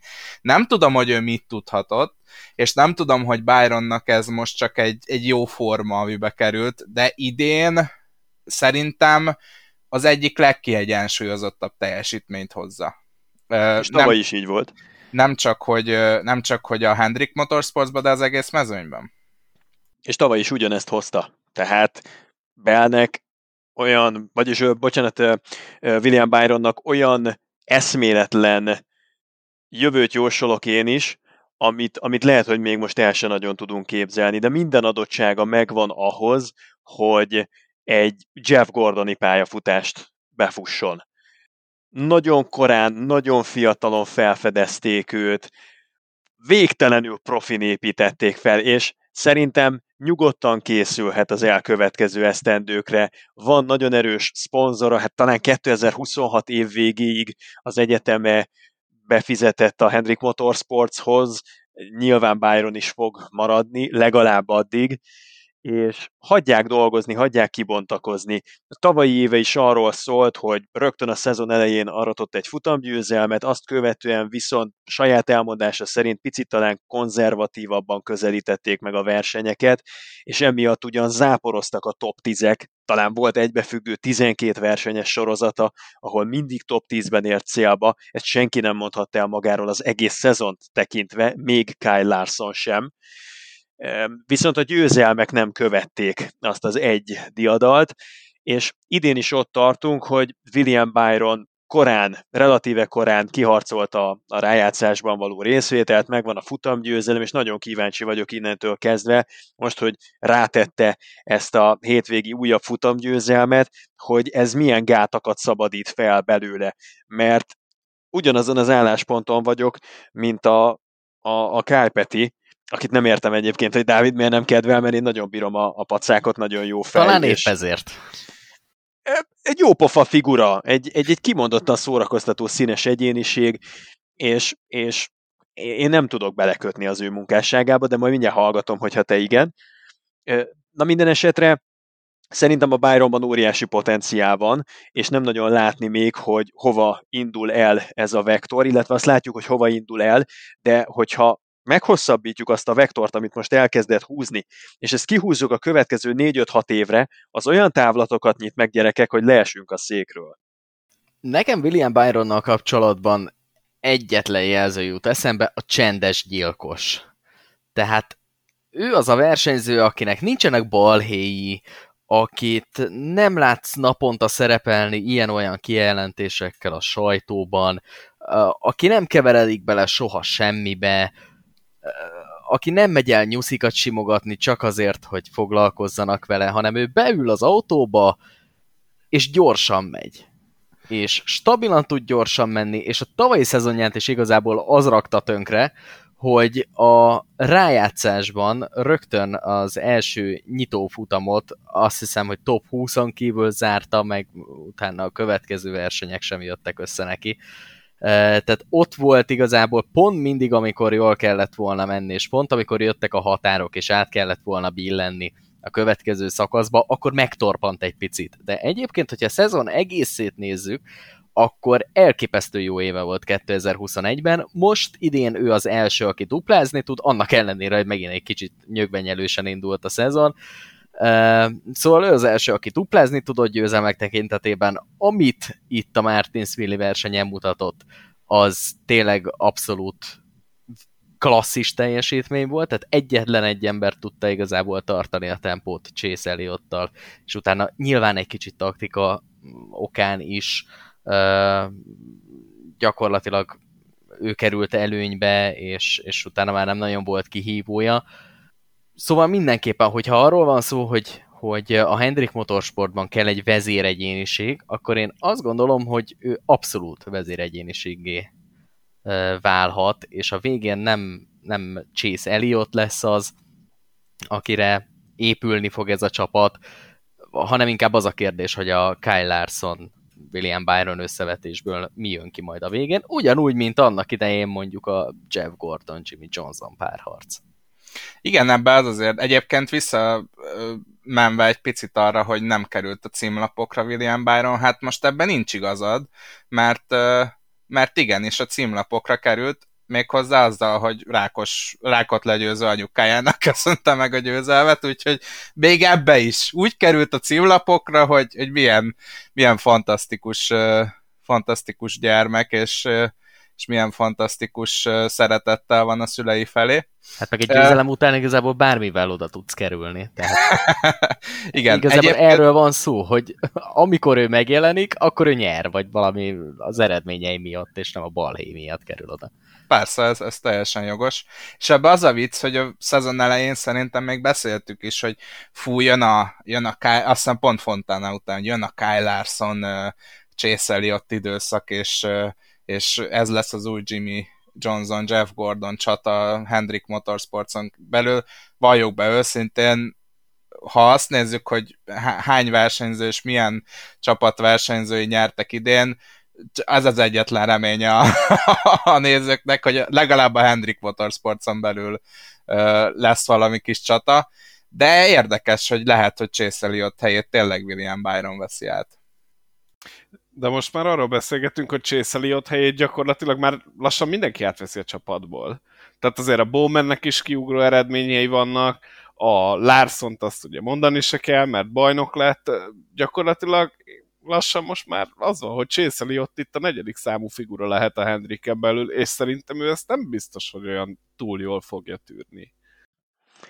Várjatok azért még ezzel szerintem legalább egy fél évet. Chase Elliottnak klasszikusan a szezonok második fele, ott nyár közepétől ősz végéig tartó időszak, ami igazán beszokta indítani a szekeret, összehasonlíthatatlanul jobb az a Chase Elliott, aki ősszel versenyez, mint az a Chase Elliott, aki tavasszal még ha a tavalyi év az valamilyen szempontból nyilván kivétel is ez alól, mert nem igazán jöttek a győzelmek se tavasszal, se ősszel a két épített pályát leszámítva, oválokon nem sok vizet zavart.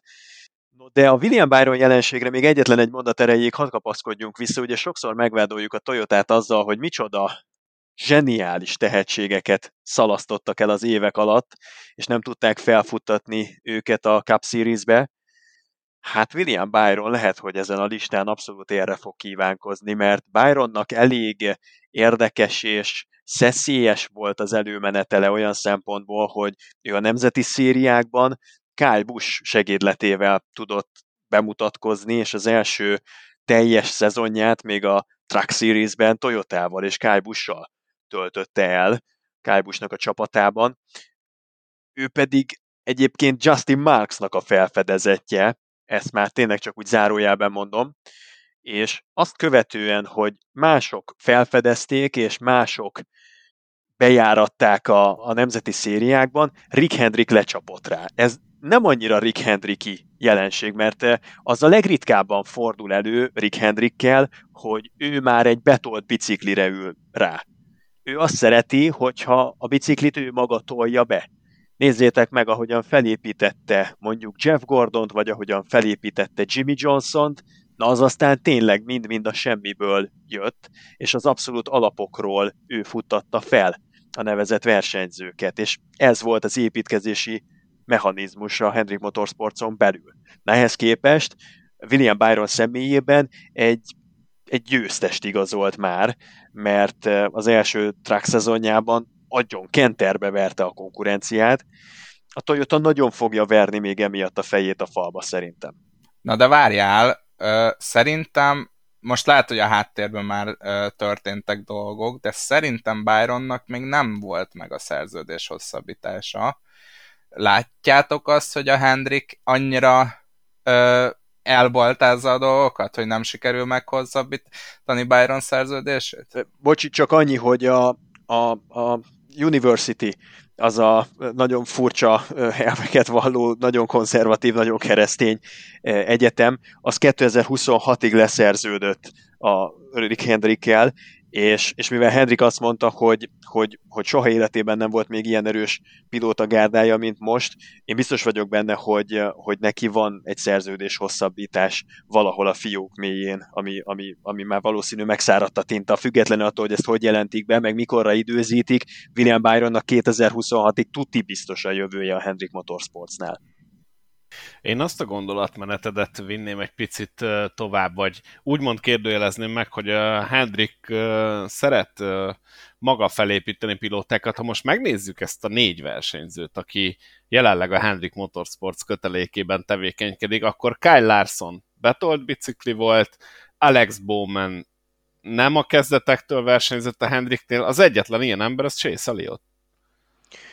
Kyle Larson nem betolt bicikli volt, hanem az árok partjára kihajított defektes szakadküldős bicikli volt, akit óriási rizikó volt visszahozni, felemelni, nem azért, mert bárkinek is akár csak egy pillanati kétsége lett volna afelől, hogy a Kyle Larson képes-e autót vezetni ezen a szinten, hanem azért, mert ezt Rick Hendricken meg esetleg Roger Penske kívül senki más nem engedhette meg magának. Az, hogy egy ilyen kvázi számkivetettet, bármennyire is képmutató volt a NASCAR, a Chevrolet, a Credit One Bank, meg a McDonald's, meg a főszponzorok részéről számkivetetté tenni Kyle larson egy elrontott szó miatt, ez megtörtént, és ehhez képest őt visszahozni az egy óriási kockázatvállalás volt Hendriktől, úgy, hogy nagyon vastagon és nagyon mélyen a pénztárcájába, meg a zsebébe kellett nyúlnia, hogy,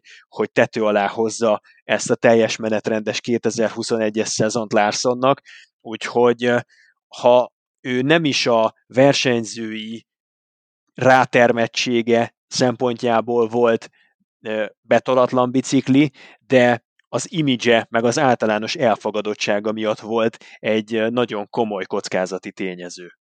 Én ezt értem, és ebben igazad van, de hogyha már itt a Jimmyt meg a Gordont emlegettük, akik ugye a Hendricknél kezdtek, most gyakorlatilag az ott lévő négy pilótából, és én erre utaltam, három egyáltalán nem a Hendrick Motorsportsnál kezdte a karrierjét, az egyetlen ilyen az Chase Elliot. Igen, a Bowman esetkör az azért nagyon érdekes, mert nekem Bowman egy végtelenül szimpatikus versenyző, pont az a típus, aki nem született nyerőnek, és ahogyan elindult a pályafutása, ő belőle épp úgy lehetett volna egy sűjesztőben eltűnő, egy, egy, egy, egy nem is tudom, kit mondjak nektek most nagy hirtelenjében, egy, egy abszolút zárójelbe tett bárki. Tehát egy Travis Quapple, vagy valami hasonló. És nem ez lett belőle nagyon kevésen múltak a dolgok, meg, meg nagyon sokszor kellett egy pici szerencse Alex Bowmannek, mondjuk, hogy Dale Earnhardt Jr. pont akkor sérüljön meg, majd később vonuljon vissza, amikor ő benne meglátta a fantáziát Hendrik, és azt mondta, hogy van itt egy szabadülésünk, gyere, próbáld ki magad, azok jól sikerültek azok a versenyek beugróként a 88-asban, aztán ott maradt tesztelgetni, sokat segített a háttérben a csapatnak, és Hendrik nem talált egy olyan negyedik embert, aki le tudta volna őt beszélni Alex Bowmanről. Ez egy nagyon melós izzadságszagú építkezés volt, ahogyan Bowman eljutott idáig, és ott se arról beszélhetünk, hogy egy, egy betolt biciklire ült volna fel Rick Hendrick Alex Bowmannel, hanem, hanem a semmiből kiragadta, és, és talált megint egy, egy gyémántot olyan helyen, ahová már nagyon sokan benéztek, és nem látták meg a gyémántot. Igen, és uh, szerintem annyira le van szűk, nyilván volt egy, egy, egy baromi erős generáció itt a 2010-es évek közepén, aki, aki most becsatlakozott a sportákba, de, de nagyon szűk azoknak a tehetségeknek a köre, akiket ö, ö, fel tudsz vinni a cup csapatodba, és ö, hát nyilván szerintem nézzük meg, hogy mekkora, meg, mennyi idő telt el Jimmy Johnson és Jeff Gordon érkezése között, tehát ott is egy jó tíz év. Tehát ezek a, ezek a versenyzők, akik akik úgymond csiszolatlan gyémántok, ezek nem két-három évente csatlakoznak a csapathoz, és hát ugye a Hendriknek ugye azzal is szembe kellett nézni, hogy három-négy év alatt az összes versenyzőjük visszavonult, ugye először ugye Készikén, aztán G, aztán Dale Earnhardt, vagy Jeff Gordon, utána Dale Earnhardt Jr., és végül pedig Jimmy Johnson. Tehát szerintem négy saját nevelésű versenyzőt ez alatt a pár év alatt nem tudsz összeszedni. Nekem most eszembe jutott egy kicsit más téma, egy másik pilóta, akit én amióta újra nagyon aktívan követem a NASCAR-t, egyszerűen nem tudok megítélni. És nagyon hasonlíthat Bowmanhez, ezért is ugrott be. Mit gondoltok, hogy Chris Busher milyen pilóta? Mert hogy abban az csapatban, az RFK, az RFK Racingben, ugye a Rásfenvénél, gyakorlatilag Kesselowski sokkal rosszabbul teljesít, mint Busher, és egyébként Bushernek vannak jó futamai, nem lehet, hogy ott a csapat olyan szintű katasztrófa most Busher mögött, hogy, hogy ő ezt tudja belőle kihozni, de egyébként egy sokkal jobb srác lenne? Hát, ezt, ezt nehéz megítélni. A Rush az gyakorlatilag egy versenyző temető picit, mert Newman is tengetlengett a karrierje utolsó éveiben ott.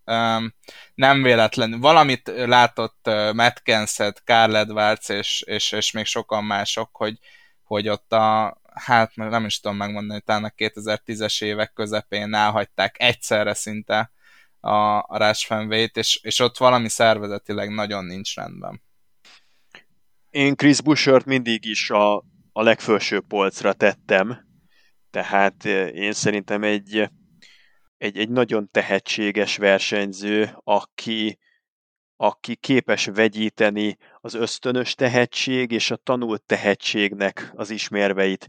Szerintem az ő vezetési stílusában van egy fedőréteg, ami egy megtanult, elsajátított, ellesett képességek egyvelege, és ez kapaszkodik rá egy olyan nagyon méről gyökerező tehetségre, ami, ami viszonylag ritkán látható. És ez a tehetség, ez bántó, de elég ritkán szüremkedik át, inkább egy ilyen szürke eminenciásként és zsoldosként van ő elkönyvelve, holott azt ne felejtsük el, hogy azért elég durva mezőnyök kellős közepén nyert ő mondjuk az árkában, vagy éppen az Xfinity sorozatban, és neki a karrierje az nagyon magas ívet is lefuthatott volna, bejárhatott volna. Egyelőre erre nem került sor, nem vetnék rá keresztet. Lesz, lesz még erősebb a Ford, és lesz még erősebb, azt hiszem, a Roush Fenway Keselowski csapat, viszont Viszont most én úgy érzem, hogy egy picit megrekedt egy, egy szinten Chris Busher, és valaminek őt ki kell rángatnia ebből a helyzetéből, mert elvesztegetett egy-két-három évet a pályafutásából, középszerű technikával, középszerű csapatnál, és hogyha ebből nem fog megindulni egy-két éven belül, akár úgy, hogy Kezelowski, mint csapattárs, versenyző segíti, akár úgy, mint Kezelowski a résztulajdonos felülről segíti. Hogyha ez nem lesz meg, akkor tartok tőle, hogy, hogy kénytelenek lesznek egy olyan versenyzőt keríteni, aki talán erősebb szponzorációt tud hozni a csapathoz, és, és így ilyen extenzív módon próbálják majd fejleszteni a Rausch ahhoz képest, hogy lehetne intenzív módon is, mert Chris Buescher a táptalaj ehhez. Amikor azt hiszem 5 vagy 6 évvel ezelőtt volt Chris Bushernek az a pokonói győzelme. Majd utána Bristolban összehozott egy top 5-öt, akkor én azt gondoltam, hogy az meg fogja majd egy kicsit lendíteni az ő pályafutását, és ott berobbanhat valami, de azt a lehetőséget nem sikerült meglovagolni. És ahogy mondott Zoli, mindig sikerült olyan csapatokhoz kerülni, amik régebben akár még élmezőnybe is tartoztak, vagy tartozhatnának akár most is az élmezőnybe, azonban nem igazán jött ki neki a lépés. Na most az, hogy bármikor eljönne neki a lehetőség, és tényleg valóság lesz az, hogy feljavul majd egyszer a Ford, és, és meg lesz-e az a szansz, mint mondjuk Alex Bowmannek a Hendrik Motorsportnál, aki ott van egy jó csapatnál, és igazából nem foghatja semmire, hogyha rosszul szerepel, vagy gyengébben szerepel, mert neki ott van a lehetőség, ő megmutathatja magát, és olyan versenyzőkkel mérheti közvetlenül össze magát, akik tényleg világklasszisok és a sorozat legnagyobbjai. Ez nagyon nehéz kérdés megjósolni, hogy, hogy ez egyáltalán valamikor össze fog eljönni, illetve hogy kap-e olyan lehetőséget Chris Busher, amiből amiből ő végül kitörhet, de azért szép lassan már ő is 30 éves, és valami hasonló löket kéne az ő pályafutásának, mint a Kyle Larson féle e, csoda gyakorlatilag, amit, amit Hendrikék összehoztak neki abban egyetértek, hogy Chris Busher egy, egy jó versenyző, és semmiképp nem a, a Cory Joy kategóriába nem csak hogy megint... De szépen becsempészted. Megint, megint előhozzuk Cory Joy. Vagy az Almirólát, ugye? Ne, ne, de Almirola? Hát ne viccelj. Erik Almirola, ő, ő abszolút, tehát én őt mindig ott a toppon tartottam, hogy uh, Erik Almirola azért szintén az a kategória egyébként, ami Chris Busher, mert neki is voltak olyan ö, csapatai szép számmal, ahol nem igazán tudta megcsillogtatni a tehetségét, aztán amikor meg olyan csapathoz került, akkor meg már az a csapat nem volt olyan nagyon jó, az Stuart House Racing az utóbbi időkben, ahol állmi róla, úgy nagyon vitézkedni tudott volna, de idén, amit összehoz, az, az abszolút jó. Szóval még a Chris Busher történetet befejezve, nagyban függ attól, hogy bármikor oda kerül-e egy jó csapathoz, vagy föl tud-e fejlődni ez a Ford, és föl tud-e fejlődni a Keselowski, Roush Fenway féle koalíció. Az, hogy Chris Busher az mekkora eszméletlen nagy tehetség, tényleg picit ön ismétlés, de most megnéztem, a 2011-2012-es Árka sorozatban is azért a második, illetve az első helyét azt nem akármilyen mezőnyben ért el, de elég csak ránézni a 2015-ös Xfinity sorozatnak a végeredményére. Chris Busher mögött a második helyén a bajnokságnak egy bizonyos Chase Elliott végzett, harmadik lett Ty Dillon, negyedik Reagan Smith, ötödik Daniel Suarez, és olyanok voltak még egy ilyen futottak még kategóriában, mint Elliot Sadler, Baba Wallace, de lehetne mondani az akkor újonc Ross chastain is, úgyhogy ott nem kutyaütők, nem babért szórakoztak, hanem, hanem nagyon komolyan próbálta mindenki bizonyítani a tehetségét, olyan szép reményű fiatal emberek, akik, akik mind a mai napig meghatározó tényezői a Cup Series-nek, és ezen a játszótéren Chris Busher éveken keresztül ott volt a krémek krémjében, alkalomattán bajnoki címet is nyert. Ilyen, ilyen szintről, meg ilyen polcról emeltük le a Chris Busher történetet, és poroltuk le most ezeket az oldalakat. Én nagyon sajnálnám, hogyha Chris Bushernek a karrierje mondjuk csak annyi lenne, és ezt nagyon vastagon szedett idézőjelben csak annyi lenne, mint egy Erik Ámiról a karakter, mert önmagában szerintem egy picit több van Busherben, mint mondjuk Álmirólában, ehhez képest jelenleg Chris Busher összeteheti a két kezét, itt a 2022-es realitás szemlélve, ha lesz egyáltalán olyan karrierje, mint amilyen Erik Almirólának volt. Mit gondoltok? Őt el tudná csábítani egy másik csapat? Azért ez a Rásfenvé nem áll egy olyan uh, betonalapokon most éppen, hogy ne fenyegesse őket akár a megszűnés. Jó, most Keszelowski, én azt gondolom, hogy átmenetileg megmentette őket, de ott tényleg nagy a baj. És hogyha mondjuk Danny Hamlin komolyan gondolja azt, hogy ő továbbra is fejleszteni szeretné a csapatát Jordannel, nem jöhet esetleg szóba egy Chris Busher, vagy egy Penske-nél, hogyha valaki visszavonul, kihullik, még akkor még márkán belül is maradna. Láttok arra esélyt, hogy ez valaha megtörténik? Szerintem a, a az RFK Racingtől bárki, aki nem a csapat tulajdonos menekülne. Most kérdőjeles, hogy Kezelowski mit, mit tudna mondani Busárnek, mivel tudná maradásra bírni, de hát szerintem ott annál a csapatnál évek óta nem volt szoros köteléke senkinek. Szerintem a 23-11 csapat az, az, hogyha bővülni fog, akkor az veteránokkal fog bővülni, úgyhogy ilyen, tehát olyan veteránokkal, akik inkább ilyen 40 év körüliek, és én nem tartom kizártnak, hogy, hogy egy idő után Danny Hamlin fog át menni a saját csapatába, amolyan Tony Stewartos módon, és szerintem ő neki jót is tenne az, a karrierjének, hogyha ahogy egyébként Tony Stewart karrierjének is jót tett, hogy átment a saját csapatába, szerintem Hamlinnek is jót tenne, úgyhogy az meg, hogy a Toyota 8 autóval induljon, szinte kizártnak tartom. Más lehetőségek, ahova jobb csapathoz tud menni, szerintem nagyon sok nincs. Ugye a Trackhouse a kérdés, hogy fognak-e bővülni, mert, mert baromira beindult a csapat.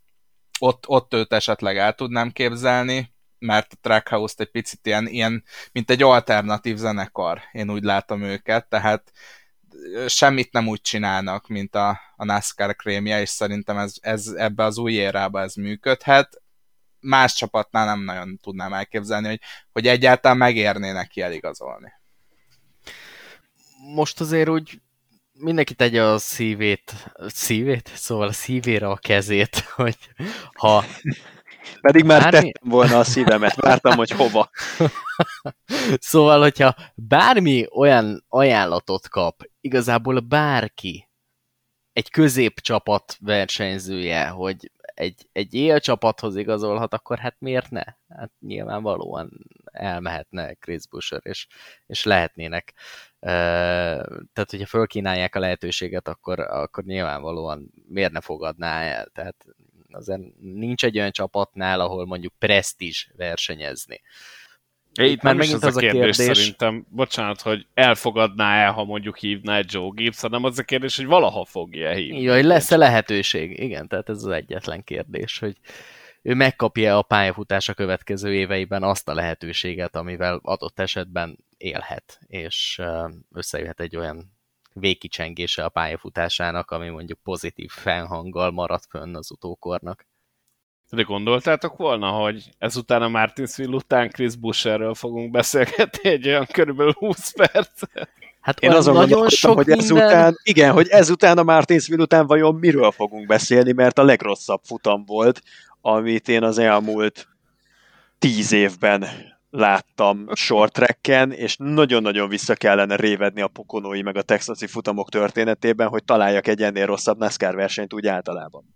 Én, én csak egy uh, statisztikát mondanék el, és aztán szerintem léphetünk is tovább a következő témára, hogy nem volt zöld alatti előzés az első helyért a 400 körös Martinsville Martinsville futamon, ami arról híres, híres, hogy gyakorlatilag, ha egy picit jobban bekopogtatsz, akkor már is, már is előzöl.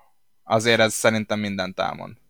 Én, én nekem van egy olyan sejtésem, hogy van, aki Amerikában lefordítja podcastet, és meghallgatják a pilóták, mert ők is arról beszéltek most újra, hogy nem kellene, hogy ilyen hosszúak legyenek a versenyek, ezt többen is megemlítették, többek között Haley Deegan, aki ugyanabban a pitben, uh, hogy mondjam, kiabált, és nem Johnny Sauterrel, akivel elég komoly ütközés volt, hanem Lawless ellennel, amelyik pitben Ty Gibbs és Sam Meyer verekedtek ezt a témát szeretném még ide a végére egy ilyen kis kanyarral bedobni, ugyanis volt egy Xfinity futamunk is a hétvégén, és hát Ty Gibbs összeakadt egyik versenyző társával, ugye itt azt kell tudni, hogy egy ilyen 100 ezer dolláros külön díjért voltak versenyben, és hát Ty Gibbs-et odébb lökték a pályán, milyen hihetetlen, és hát ő ezen nem kicsit fölháborodott, és a verseny után volt egy kis adokkapok itt a Mayerrel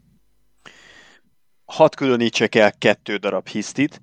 Az egyik hiszti az Ty Gibbsnek a hisztie, a másik pedig a Ty Gibbs hisztién való hiszti, ami gyakorlatilag így hogy mondjam, magával ragadta a NASCAR-t követő közvéleményt. Tehát ugye minden azzal kezdődött, hogy Ty Gibbs az agyonnyeri magát, amerre csak jár, és emiatt ő unszimpatikus nagyon sokak számára, ráadásul a győzelmei egy jelentős részét úgy aratja, hogy gátlástalanul áttörtett, csörtett mindenkin, méghozzá mondjuk alulfinanszírozott, megélhetési problémákkal küzdő versenyzőket is beletesz a falba, meg igazából ő egy ilyen szabad vegyértékként azt csinál, amit éppen aktuálisan neki jól esik. Burokban nevelkedett, burokban is marad, biztos az útja, tét nélkül, bármit. Ő mindig a házpénzével játszik. Igaz, kedves nagypapa? Tehát eleve Ty Gibbsnek van egy ilyen rossz eh, fogadtatása, és nagyon nehéz lesz ő neki ezt levetkőznie. Szerintem már olyan mélységekben van, mint Kyle Busch meg Joey Logano, ahonnan nem nagyon van visszaút a népszerűségi ranglétrán és akkor van egy, van egy abszolút eltúlzott reakció, ami, ami a verseny végén, ugye, hogy mert mi a jó Isten csinált, érted, amikor így kisúlja, benyúlsz a szélvédőnek, a, vagyis bocsánat, a sisaknak a, a plexia alá, aztán ott próbálod lemosni a sminkét Ty vagy fogalmam nem volt, hogy ő ott, ott mit szeretett volna, ne csodálkozzon, hogyha kap egy pár öklöst, de engem elfogyott, elfogott tényleg a szégyenérzet, szóval, hogy, hogy két ilyen, ilyen dedós, obodás, ezzel a, ezzel a borzasztó éretlen hozzáállással, feltűnési viszketegsége rém kellemetlen volt az egészet végignézni, utána meg ez a fajta egymást túlversengve próbáljuk Ty Gibbs-et kalákában szidni, és, és mindenki elhatárolódik tőle, ez, ez meg megint nekem különösebben nem tetszett, tehát nagyon sok mindenről lerántotta a leplet, ami, amivel nekem problémám van így a NASCAR-t illetően. Most egyébként Joey Logano és Kyle Busch verekedéséről beszélünk, mert egyébként hasonló volt, amikor Kyle Busch, hát már nem is tudom melyik évben, tehát ő is hasonló módon indult meg Joey Logano felé, aztán ami az egyik legnagyobb probléma, és azt hiszem Danny Hamlin nyilatkozta ezt le, hogy, hogy már nem is a versenyzők verekednek egymással, hanem a két csapat verekszik egymással. Úgyhogy mindenképp azt mondanám, hogy, hogy ez tényleg egy rossz dolog a sportákban, hogy gyakorlatilag nem egymás ellen egymással verekednek, hanem a csapatok egyből közbeavatkoznak. Hagyják, hogy rendezzék le, adjunk nekik egy percet, aztán érkezzenek meg a tisztviselők, meg a, a csapattagok, meg, meg, meg a többiek. Lényeg a lényeg, hogy, hogy igen, tehát sok, sok téma volt erről, sokan beszéltek erről, és hát ez a NASCAR-nak a szépség. Egyébként föltettük a kérdést a, a 500 Miles szurkolói csoportjában, hogy, hogy pontosan mi a véleményük az olvasóinknak erről, hogy ez belefér a modern NASCAR-ba, vagy, vagy, vagy ez, ez már nem. És, és egyébként meglepő módon az emberek többsége azt mondta, hogy, hogy szerintük ez már nem fér bele a modern NASCAR-ba. Ez szerintem egy picit jelzi, hogy, hogy változik a nézők közönsége a szériának. Engem egyébként ugyanúgy elkapott a szekunder szégyenérzet, mint Zolit. Tehát nagyjából ilyen, ilyen óvodás szintű verekedésnek tűnt az egész, viszont ami nagyon érdekes ennek a témának a kapcsán az az, amit Joey Logano nyilatkozott. Egyébként kettő kettő nagy ágyú szólalt meg az ügyben, az egyik Danny Hamlin volt, a másik pedig Joy Logano, és Logano elmondta azt, amit gyakorlatilag itt mi is fejtegettünk még itt a Ross Chastain esetével kapcsolatban, és az AJ Almendinger esetével kapcsolatban, hogy ne számíts arra, hogyha te úgy versenyzel a pályán, hogy mindenkit odéblöksz, mindenkibe belerúgsz, aki éppen előtted van és arra jár, hogy te ezt nem fogod visszakapni ez volt Joey Logano véleménye Ty Gibbsről, azután a, a verekedésről meg azt mondta, hogy mindannyian követtünk el butaságokat, hát ő erről az egyébként elég sokat tud mondani, de most már azt gondolja érett feje, hogy nem ez a helyes út, nem ez a jó megoldás a, a rendezésnek. A Hamlin gyakorlatilag egy ilyen boomer kirohanást nyomott a témával kapcsolatban, és azt mondta, hogy ezek a fiatalok ezek nem tisztelnek senkit és semmit, itt már mindenki össze-vissza megy. Egyébként ez a track szériára szerintem inkább jellemző, mint az Xfinity-re, de, de láthatjuk azért ennek is az igazságtartalmát, meg a csíráit a versenyzők viselkedésében ezek a kiszállunk az autóból és összeverjük a másikat című történet azért, mert kilökött, ezt én mindig is nagyon-nagyon utáltam. Tehát le, de főleg amikor tényleg nem, a, nem mondjuk a valós érzelmek uralkodnak, hanem próbálunk valamilyen férfias cicaharcot összehozni, uh, csak azért, hogy, hogy valami só legyen, mert ja Istenem, nekem jöttél és kilöktél, és úristen, most, most kész vége.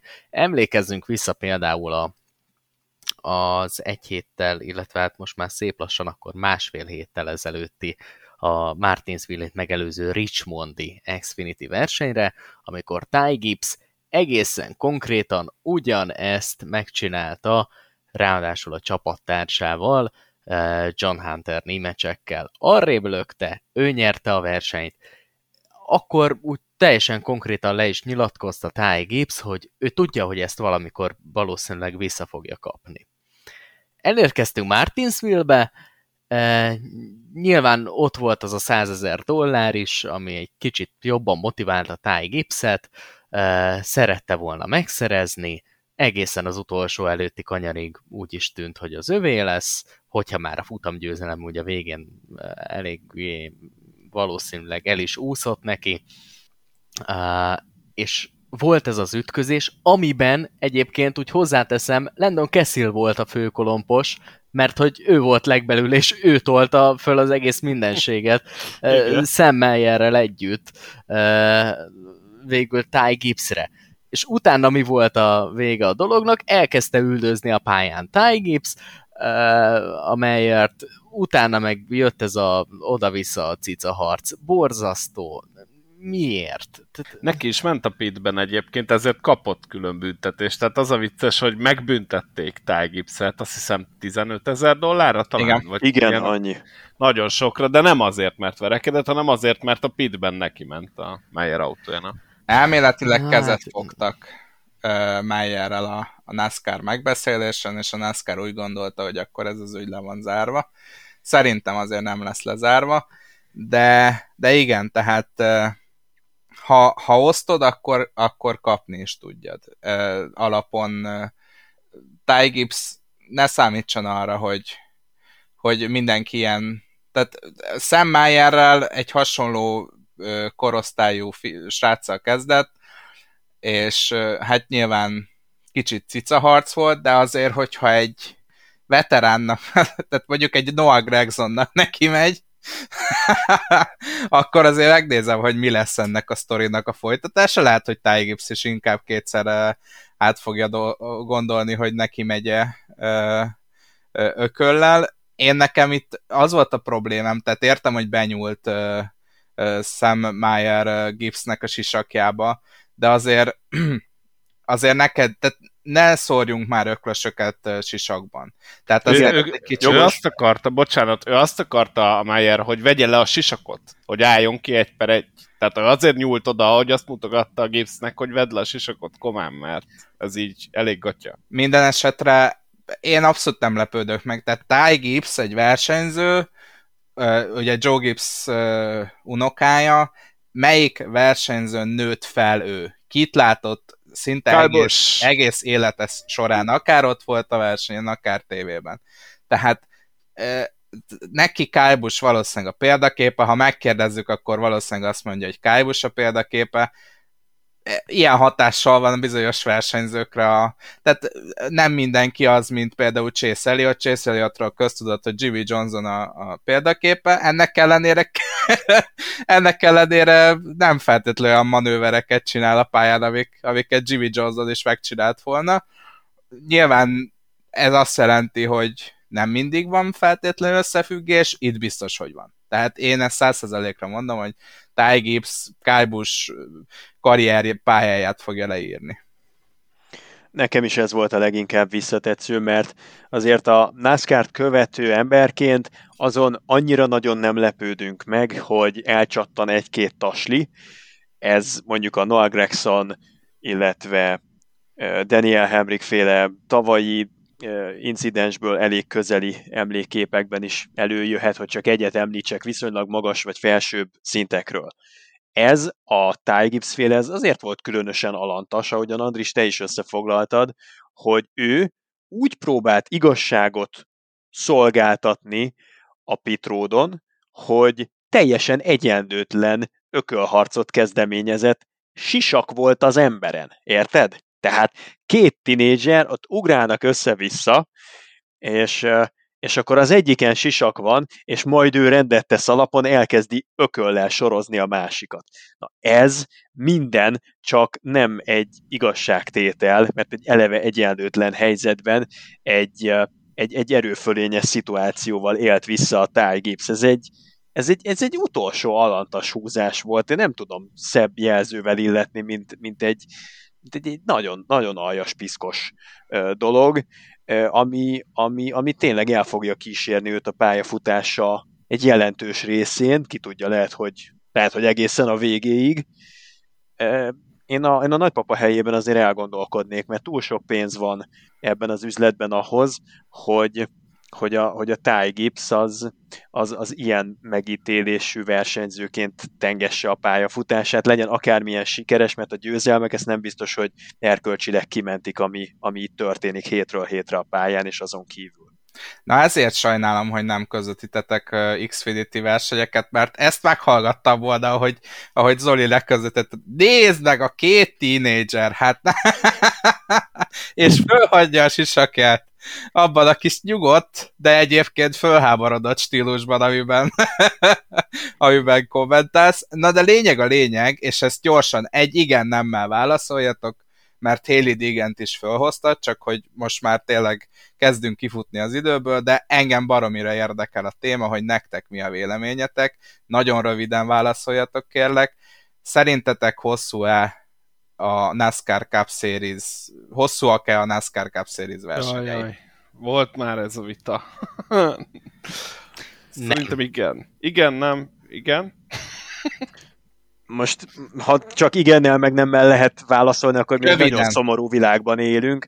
Annyi, annyi, hogy bizonyos versenyeknél indokolatlan fenntartani ezt a hosszúságot, ugyanakkor vannak bizonyos versenyek, ahol én fekszem a úthenger elé, hogyha, hogyha hagyják, hogy, hogy lerövidítsék. Tehát a Southern 500-at, a Coca-Cola 600-at, a Daytona 500-at nem lehet rövidíteni. Punktum. A többiről lehet beszélni, van, ahol kell is, Egyébként meg szerintem a NASCAR-t az különbözteti meg sok más konkurens versenyszériától, hogy ez egy három-három és fél órás stabil programot ad, a Cup Series futamokról beszélek, és amit már többször mondtam, hogy egész hétvégére elfoglaltság, teljes felépített programmal, koreográfiával, amit nagyon nehezen fognak tudni a kemény vonalas lakókocsis rednek nézőkön keresztül verni, hogyha, hogyha le akarnának rövidíteni. Igen, igazad van, és abban is egyetértek, hogy nem minden verseny, de, de ne ez legyen a norm. Tehát legyen különlegesség az, hogy egy-egy verseny endurance hosszúságú, viszont ugye Haley Deegan meg azzal magyarázta a, a, az álláspontját, hogy ha a NASCAR a fiatal nézőket akarja megragadni, ők nem fognak négy órát leülni és megnézni egy húzamban a tévé előtt. Márpedig, ha ebbe az irányba halad a NASCAR, és, és olyan szabályokat hoz, meg olyan autókat épít, ami, ami egy picit el, elküldi a, a rednek nézőket, ahogy te hívtad őket, nem én hívtam így őket, akkor, akkor nem lehet ezt a szempontot és ezt a kérdéskört figyelmen kívül hagyni. Nem azt mondtam, hogy mindegyik NASCAR néző rednek néző, csak azt mondtam, hogy vannak a NASCAR lelátókon, hangadó pozícióban ilyenek. Egyébként meg a Haley Teagan, mutass már nekem egy olyan interjút, meg egy olyan blog bejegyzést, amikor ne arra fókuszált volna, hogy azt mondja, amit a 15-16 éves fiúkból álló közönsége hallani akar. Tehát a, mondjuk egy ilyen szempontból egy Kevin Harvicknak a véleményét jobban el tudom fogadni. Most Haley Deegan, meg az Igen, ő... de Harvick meg tudja találni azt a hangot, a... tehát értem, amit mondasz, de, de nem Kevin Harvickot fogja nézni az a következő 15 évben a, az a közönség, akit most a NASCAR meg akar nyerni. Hát igen, de a következő 15 évünkről inkább egy Kevin Harvick ki kompetenciával döntsön valaki, vagy fogalmazzon meg olyan véleményt, ami később meghatározó lesz a döntéshozatal szempontjából, mint egy Haley Deegani nézőpontból, aspektusból valaki, ezt nem tudom elfogadni. Nyilván véleményt lehet közölni, nem erről van szó, éljen, szabadon, csak hogy ez mennyire követendő, meg mennyire megalapozott, semmi másról nincsen szó, a Haley Deegan hétről hétre szenzáció hajhászik, mondani való nélkül egy, egy, egy közösségi média felül területen különösebb összefüggések nélkül szokta hangoztatni az álláspontját, éppen aktuális felkapott kérdésekben, hogy lájkokat generáljon. Ez a Héli működésnek a lényege, de most ettől eltekintve az egy valid álláspont, amit ebben a vitában felvett, csak azt mondom, hogy szerintem mondjuk a Kevin Harvicki szemszög az, az sokkal érdekesebb lehet számunkra.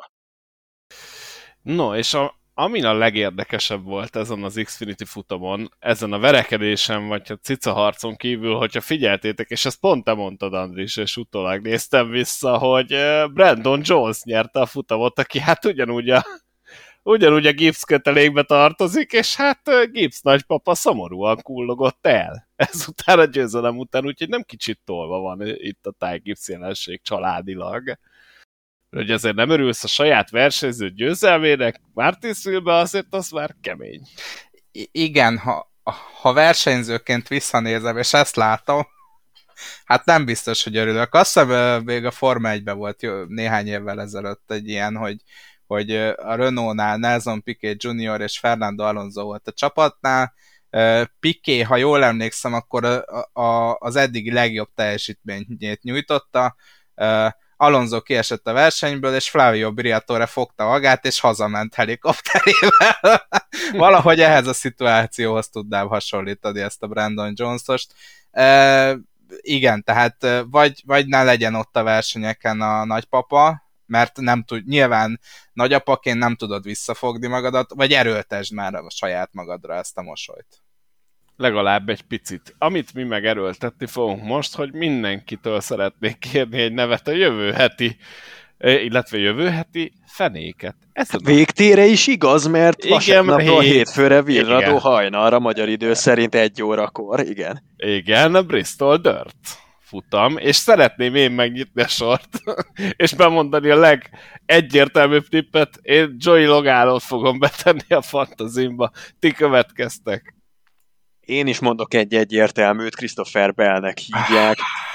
Christopher Belt mondanám azért, mert szerintem a Kyle Larsoni szinteken egyedül ő említhető ebből a mezőnyből, ami a Dirt versenyzésnek a rejtelmeit illeti. Nagyon nehéz lenne kettejük közül kiválasztani, hogy melyik a jobb Dirt versenyző. Azért három chili bolt egymás után nem a szél fújt össze Christopher Bell neve mellé, és poetikusan fiatal, tehát ő neki még nagyon-nagyon nagy jövője lehetne a versenyzésnek abban a szakágaiban is, amik, amik a, a salakos felületen kerülnek mm, lebonyolításra.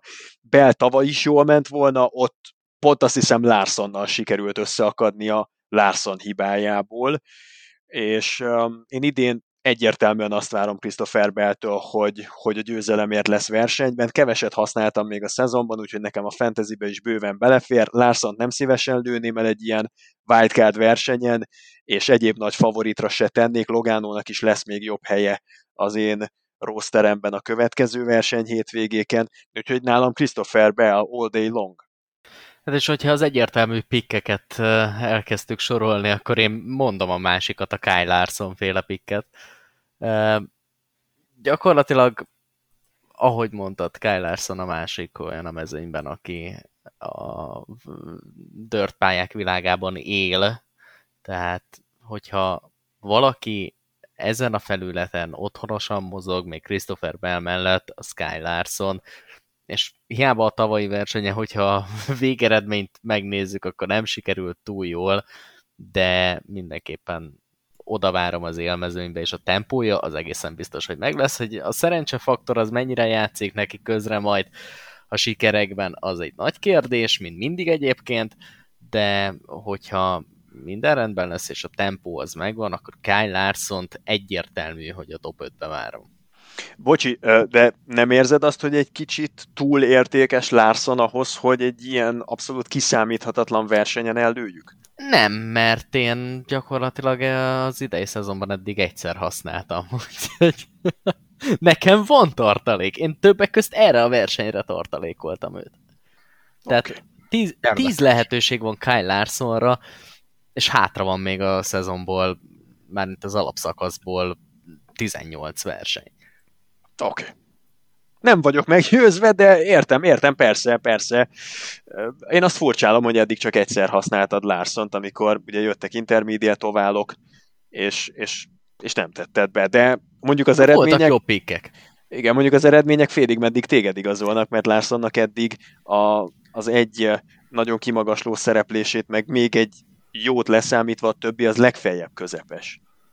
Uh, én Larson-t is beállt mondtam volna, úgyhogy mondom, a, most, most végignéztem, végignéztem a, a fantasy pickjeimet, hogy kiket raktam be a csap... Most, mostanában már eldönt, eldöntöttem, hogy a hét elején, vagy legalábbis a hét közepén már összerakom a csapatomat, mert ha megvárom a, a, a kvalifikáció utáni történetet, már kétszer is volt, hogy elfelejtettem normálisan kiválasztani a csapatomat, úgyhogy úgyhogy már a hét elején összerakom ezt a, ezt a gárdát. Én ebbe a én... csapdába estem most úgy, hogy még a podcastunk után állítottam össze a csapatot, tehát ez igazából bármikor megesett. Hát igen, igen. Én meg fordítva szoktam, én meg általában megvárom a szabad edzést és az időmérő edzést, és azt követően választom ki a pikjeimet, de van egy alap csapatom, vagy legalább a fejemben úgy összeáll, hogy hogy mennék neki a hétvégének, és ezt a szabad edzés, illetve az időmérő edzés alapján azt abszolút túl exponálva alapjaiban megváltoztatom, és utóbb kiderül, hogy az eredeti elképzelés lett volna. Ez nekem minden hétvégén visszajött még. Hát de ez ilyen Murphy törvénye, nem? Tehát, hogy ja. mindig, mindig az első tippet, meg az első gondolatot kell követni. Igen, e... csak amikor látod, hogy 26. helyen végez a, arra a hétre kiszemelted az időmérő edzésen, és a szabad edzésen sincsen sehol, akkor azért nem nagyon számítasz rá, hogy végül Austin Dillon top 5-ös és meghatározó szereplője mondjuk a Martinsville versenynek, vagy Ross Chastain. Hát, Én most teljesen meg voltam győződve arról, hogy a két Hendrik motorsportos ászt azt sikerült beraknom a fantaziba, örültem is neki, mire aztán kiderült, hogy valahogy kihagytam mind William Byron, mint Chase Elliotot. És nem értettem a szituációt. E, erre szóval... egyébként, ha bemész egy patikába, szerintem tudnak valamilyen készítményt adni. Lehet, az a baj, hogy megvan a szemem előtt a mozdulatsor, amikor berakom, és kiválasztom őket. Ja, és jó, egészen a második szegmens végéig. Az már egy, az már egy másik készítmény, igen. Tehát, Erre, de erre is tudnak adni Pesten, csak nem a patikán. Igen, kicsit arrébb, két ajtóval arrébb kell menni, és megvan a megoldás. Lényeg a lényeg, szerintem az agresszió nagyon fontos lesz itt, és én azt jóslom, hogy Tyler Reddick megszerzi élete első győzelmét Bristolban. Ezzel a gondolattal szerintem zárhatjuk is a mai adást. A, nem tudjuk, miről fogunk nagyon beszélni NASCAR témában, és a két óránál tovább húzódott epizód, ami ma összejött. Én nagyon szépen köszönöm mindannyiatoknak, hogy itt volt a drága hallgatóknak, akik eljutottak idáig.